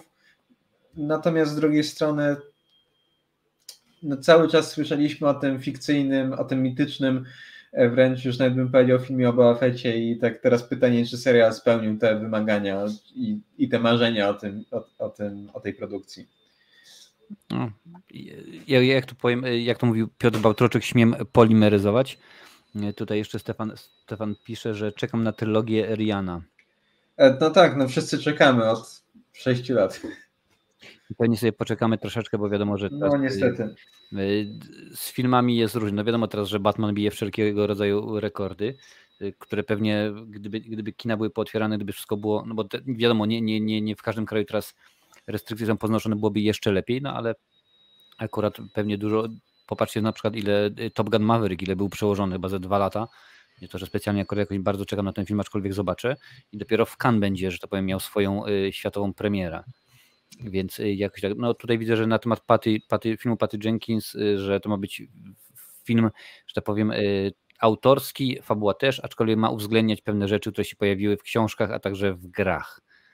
Więc zobaczymy, jak to, jak, jak to będzie z tym filmem. Kiedy tak, będzie... bo podobno też ma tam się pojawić między innymi Hera, która też się pojawiła w mhm. grze Squadrons, więc to też pewnie będą próbowali jakoś to w ten sposób połączyć. No nie ma na, na ten temat żadnych informacji, więc jak będzie coś takiego, jak będą jakieś informacje na ten temat, to Wiktor pewnie wam o tym powie, więc wbijajcie no, do niego. tak. Albo drugi Wiktor. Albo, albo, albo Wiktor KFK, albo Wiktor Fanboy. Zresztą Fanboy nawet w zeszłym tygodniu u nas pojawił się na kanale na kilka minut, żeby pogadać chwilę o, y, o DC. Mm, no tak właśnie, Here ma się pojawić, to dopiero co mówił, to dopiero co mówił Wiktor. Wiktor. Dokładnie, Wiktor. Y, dobrze, i tak powiem tak, y, w sumie już reasumując, jakbyś miał tak bez podziału na aktorski, na animowany powiedzieć od najlepszego do na, najsłabszego. Wiem, że to no, ciężko porównać na przykład 7 sezonów Clone Wars no z, z, z sześcioma odcinkami Boby Fetta na przykład, ale takie na dzień dobry, jakie są twoja, twoje odczucia? Powiedzmy, zacząć powiedzmy od najsłabszego, od tego, który A, na chwilę od najsłabszego? Mhm. Resistance. Okay. Raczej. E, potem chyba hmm, możliwe, że Book of Boba Fett. O, dobra. E, tak. Trudno jest mi w ogóle tak mówić teraz też od najsłabszego. No to, to, to wiesz, to, tak to jest podobne, że to jest uniwersum, to samo, no to, to są całkowicie inne produkcje i wiem, że to tak się nie, nie da się porównać, no ale chcę jakąś tak. tą klamrę, wiesz, z, zrobić. Co tam jeszcze takiego? Mm, tak, oczywiście tutaj nie liczę tych pierwszych seriali y, animowanych. Mówię, mówię, tylko o tych, co tutaj rozmawialiśmy o nich. Mhm. E, natomiast dalej jeszcze, no to mm, najpewniej byłoby Rebels. E, potem chyba byłoby Bad Batch na równi z Mando, bo bardzo lubię pierwszy sezon Mando po prostu, a Bad Batch mhm. jest jeszcze za krótki, aby tak wyznaczyć, że jest to topka. No i na pierwszym miejscu The Clone Wars. No i powiem szczerze, no, u, mnie byłoby podobnie. Co prawda, nie, no nie mówiłem, nie widziałem, nie widziałem Resistance, więc się nie wypowiadam. Tak samo nie widziałem Visions, więc ale to już ustaliliśmy, że nie jest, nie jest kanoniczne, więc nie ma jakoś coś y, na ten temat gadać. Dobra, panie panowie, mam nadzieję, że omówiliśmy wszystko. Ale mimo wszystko, hmm? mimo wszystko oglądaj Visions, bo jest bardzo dobre. Co sobie, sobie to, nadrobię? Tak, tak, tak, mogę powiedzieć. Było wiadome, że nie omówimy wszystkiego, chociażby no, sam, same klony mają 7 sezonów, więc omówienie tego to można byłoby spokojnie zrobić kolejnych 15, 15 odcinków, panie i panowie. Wiktor Już to robiliśmy z Wiktorem kiedyś, też nagrywaliśmy specjalnie o The Clone Wars. Więc wiecie, jak chcecie wiedzieć, to wbijajcie na kanał KFK, tam wszystko, y, wszystko to jest. było na czwartej ścianie jeszcze. Aha, no to już tego nie ma nigdzie. Chyba, że czwarta ściana jeszcze nie jest wyłączona. A nie wiem, chyba jest włączona dalej. No to, to możecie, możecie śmigać, możecie, możecie szukać, może coś rzeczywiście znajdziecie i, yy, i będzie, panie, panie i panowie. Wiktor do nas powróci za tydzień, bo będziemy y, razem z Wiktorem i z, między innymi z Lincolnem będziemy omawiali Oscary. Będzie odcinek na żywo w trakcie właśnie Oscarów.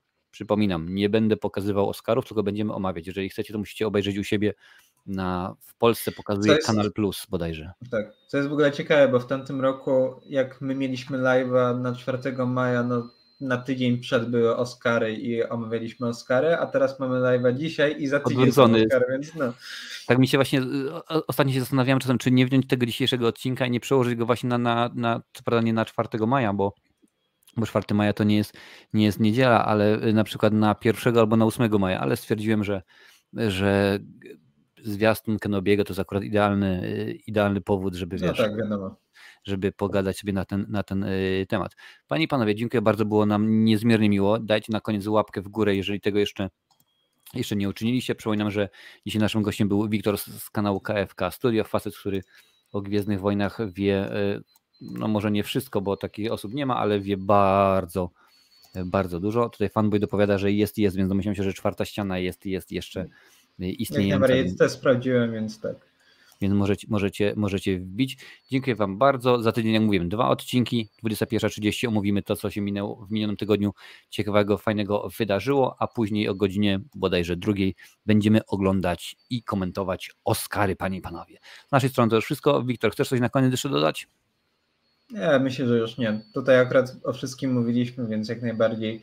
Nie oglądaliście The Clone Wars, no to oglądajcie, bo jest to bardzo dobry serial. I tak dokładnie można jednym zdaniem podsumować. Dziękuję Panie i Panowie. Dobranoc. No.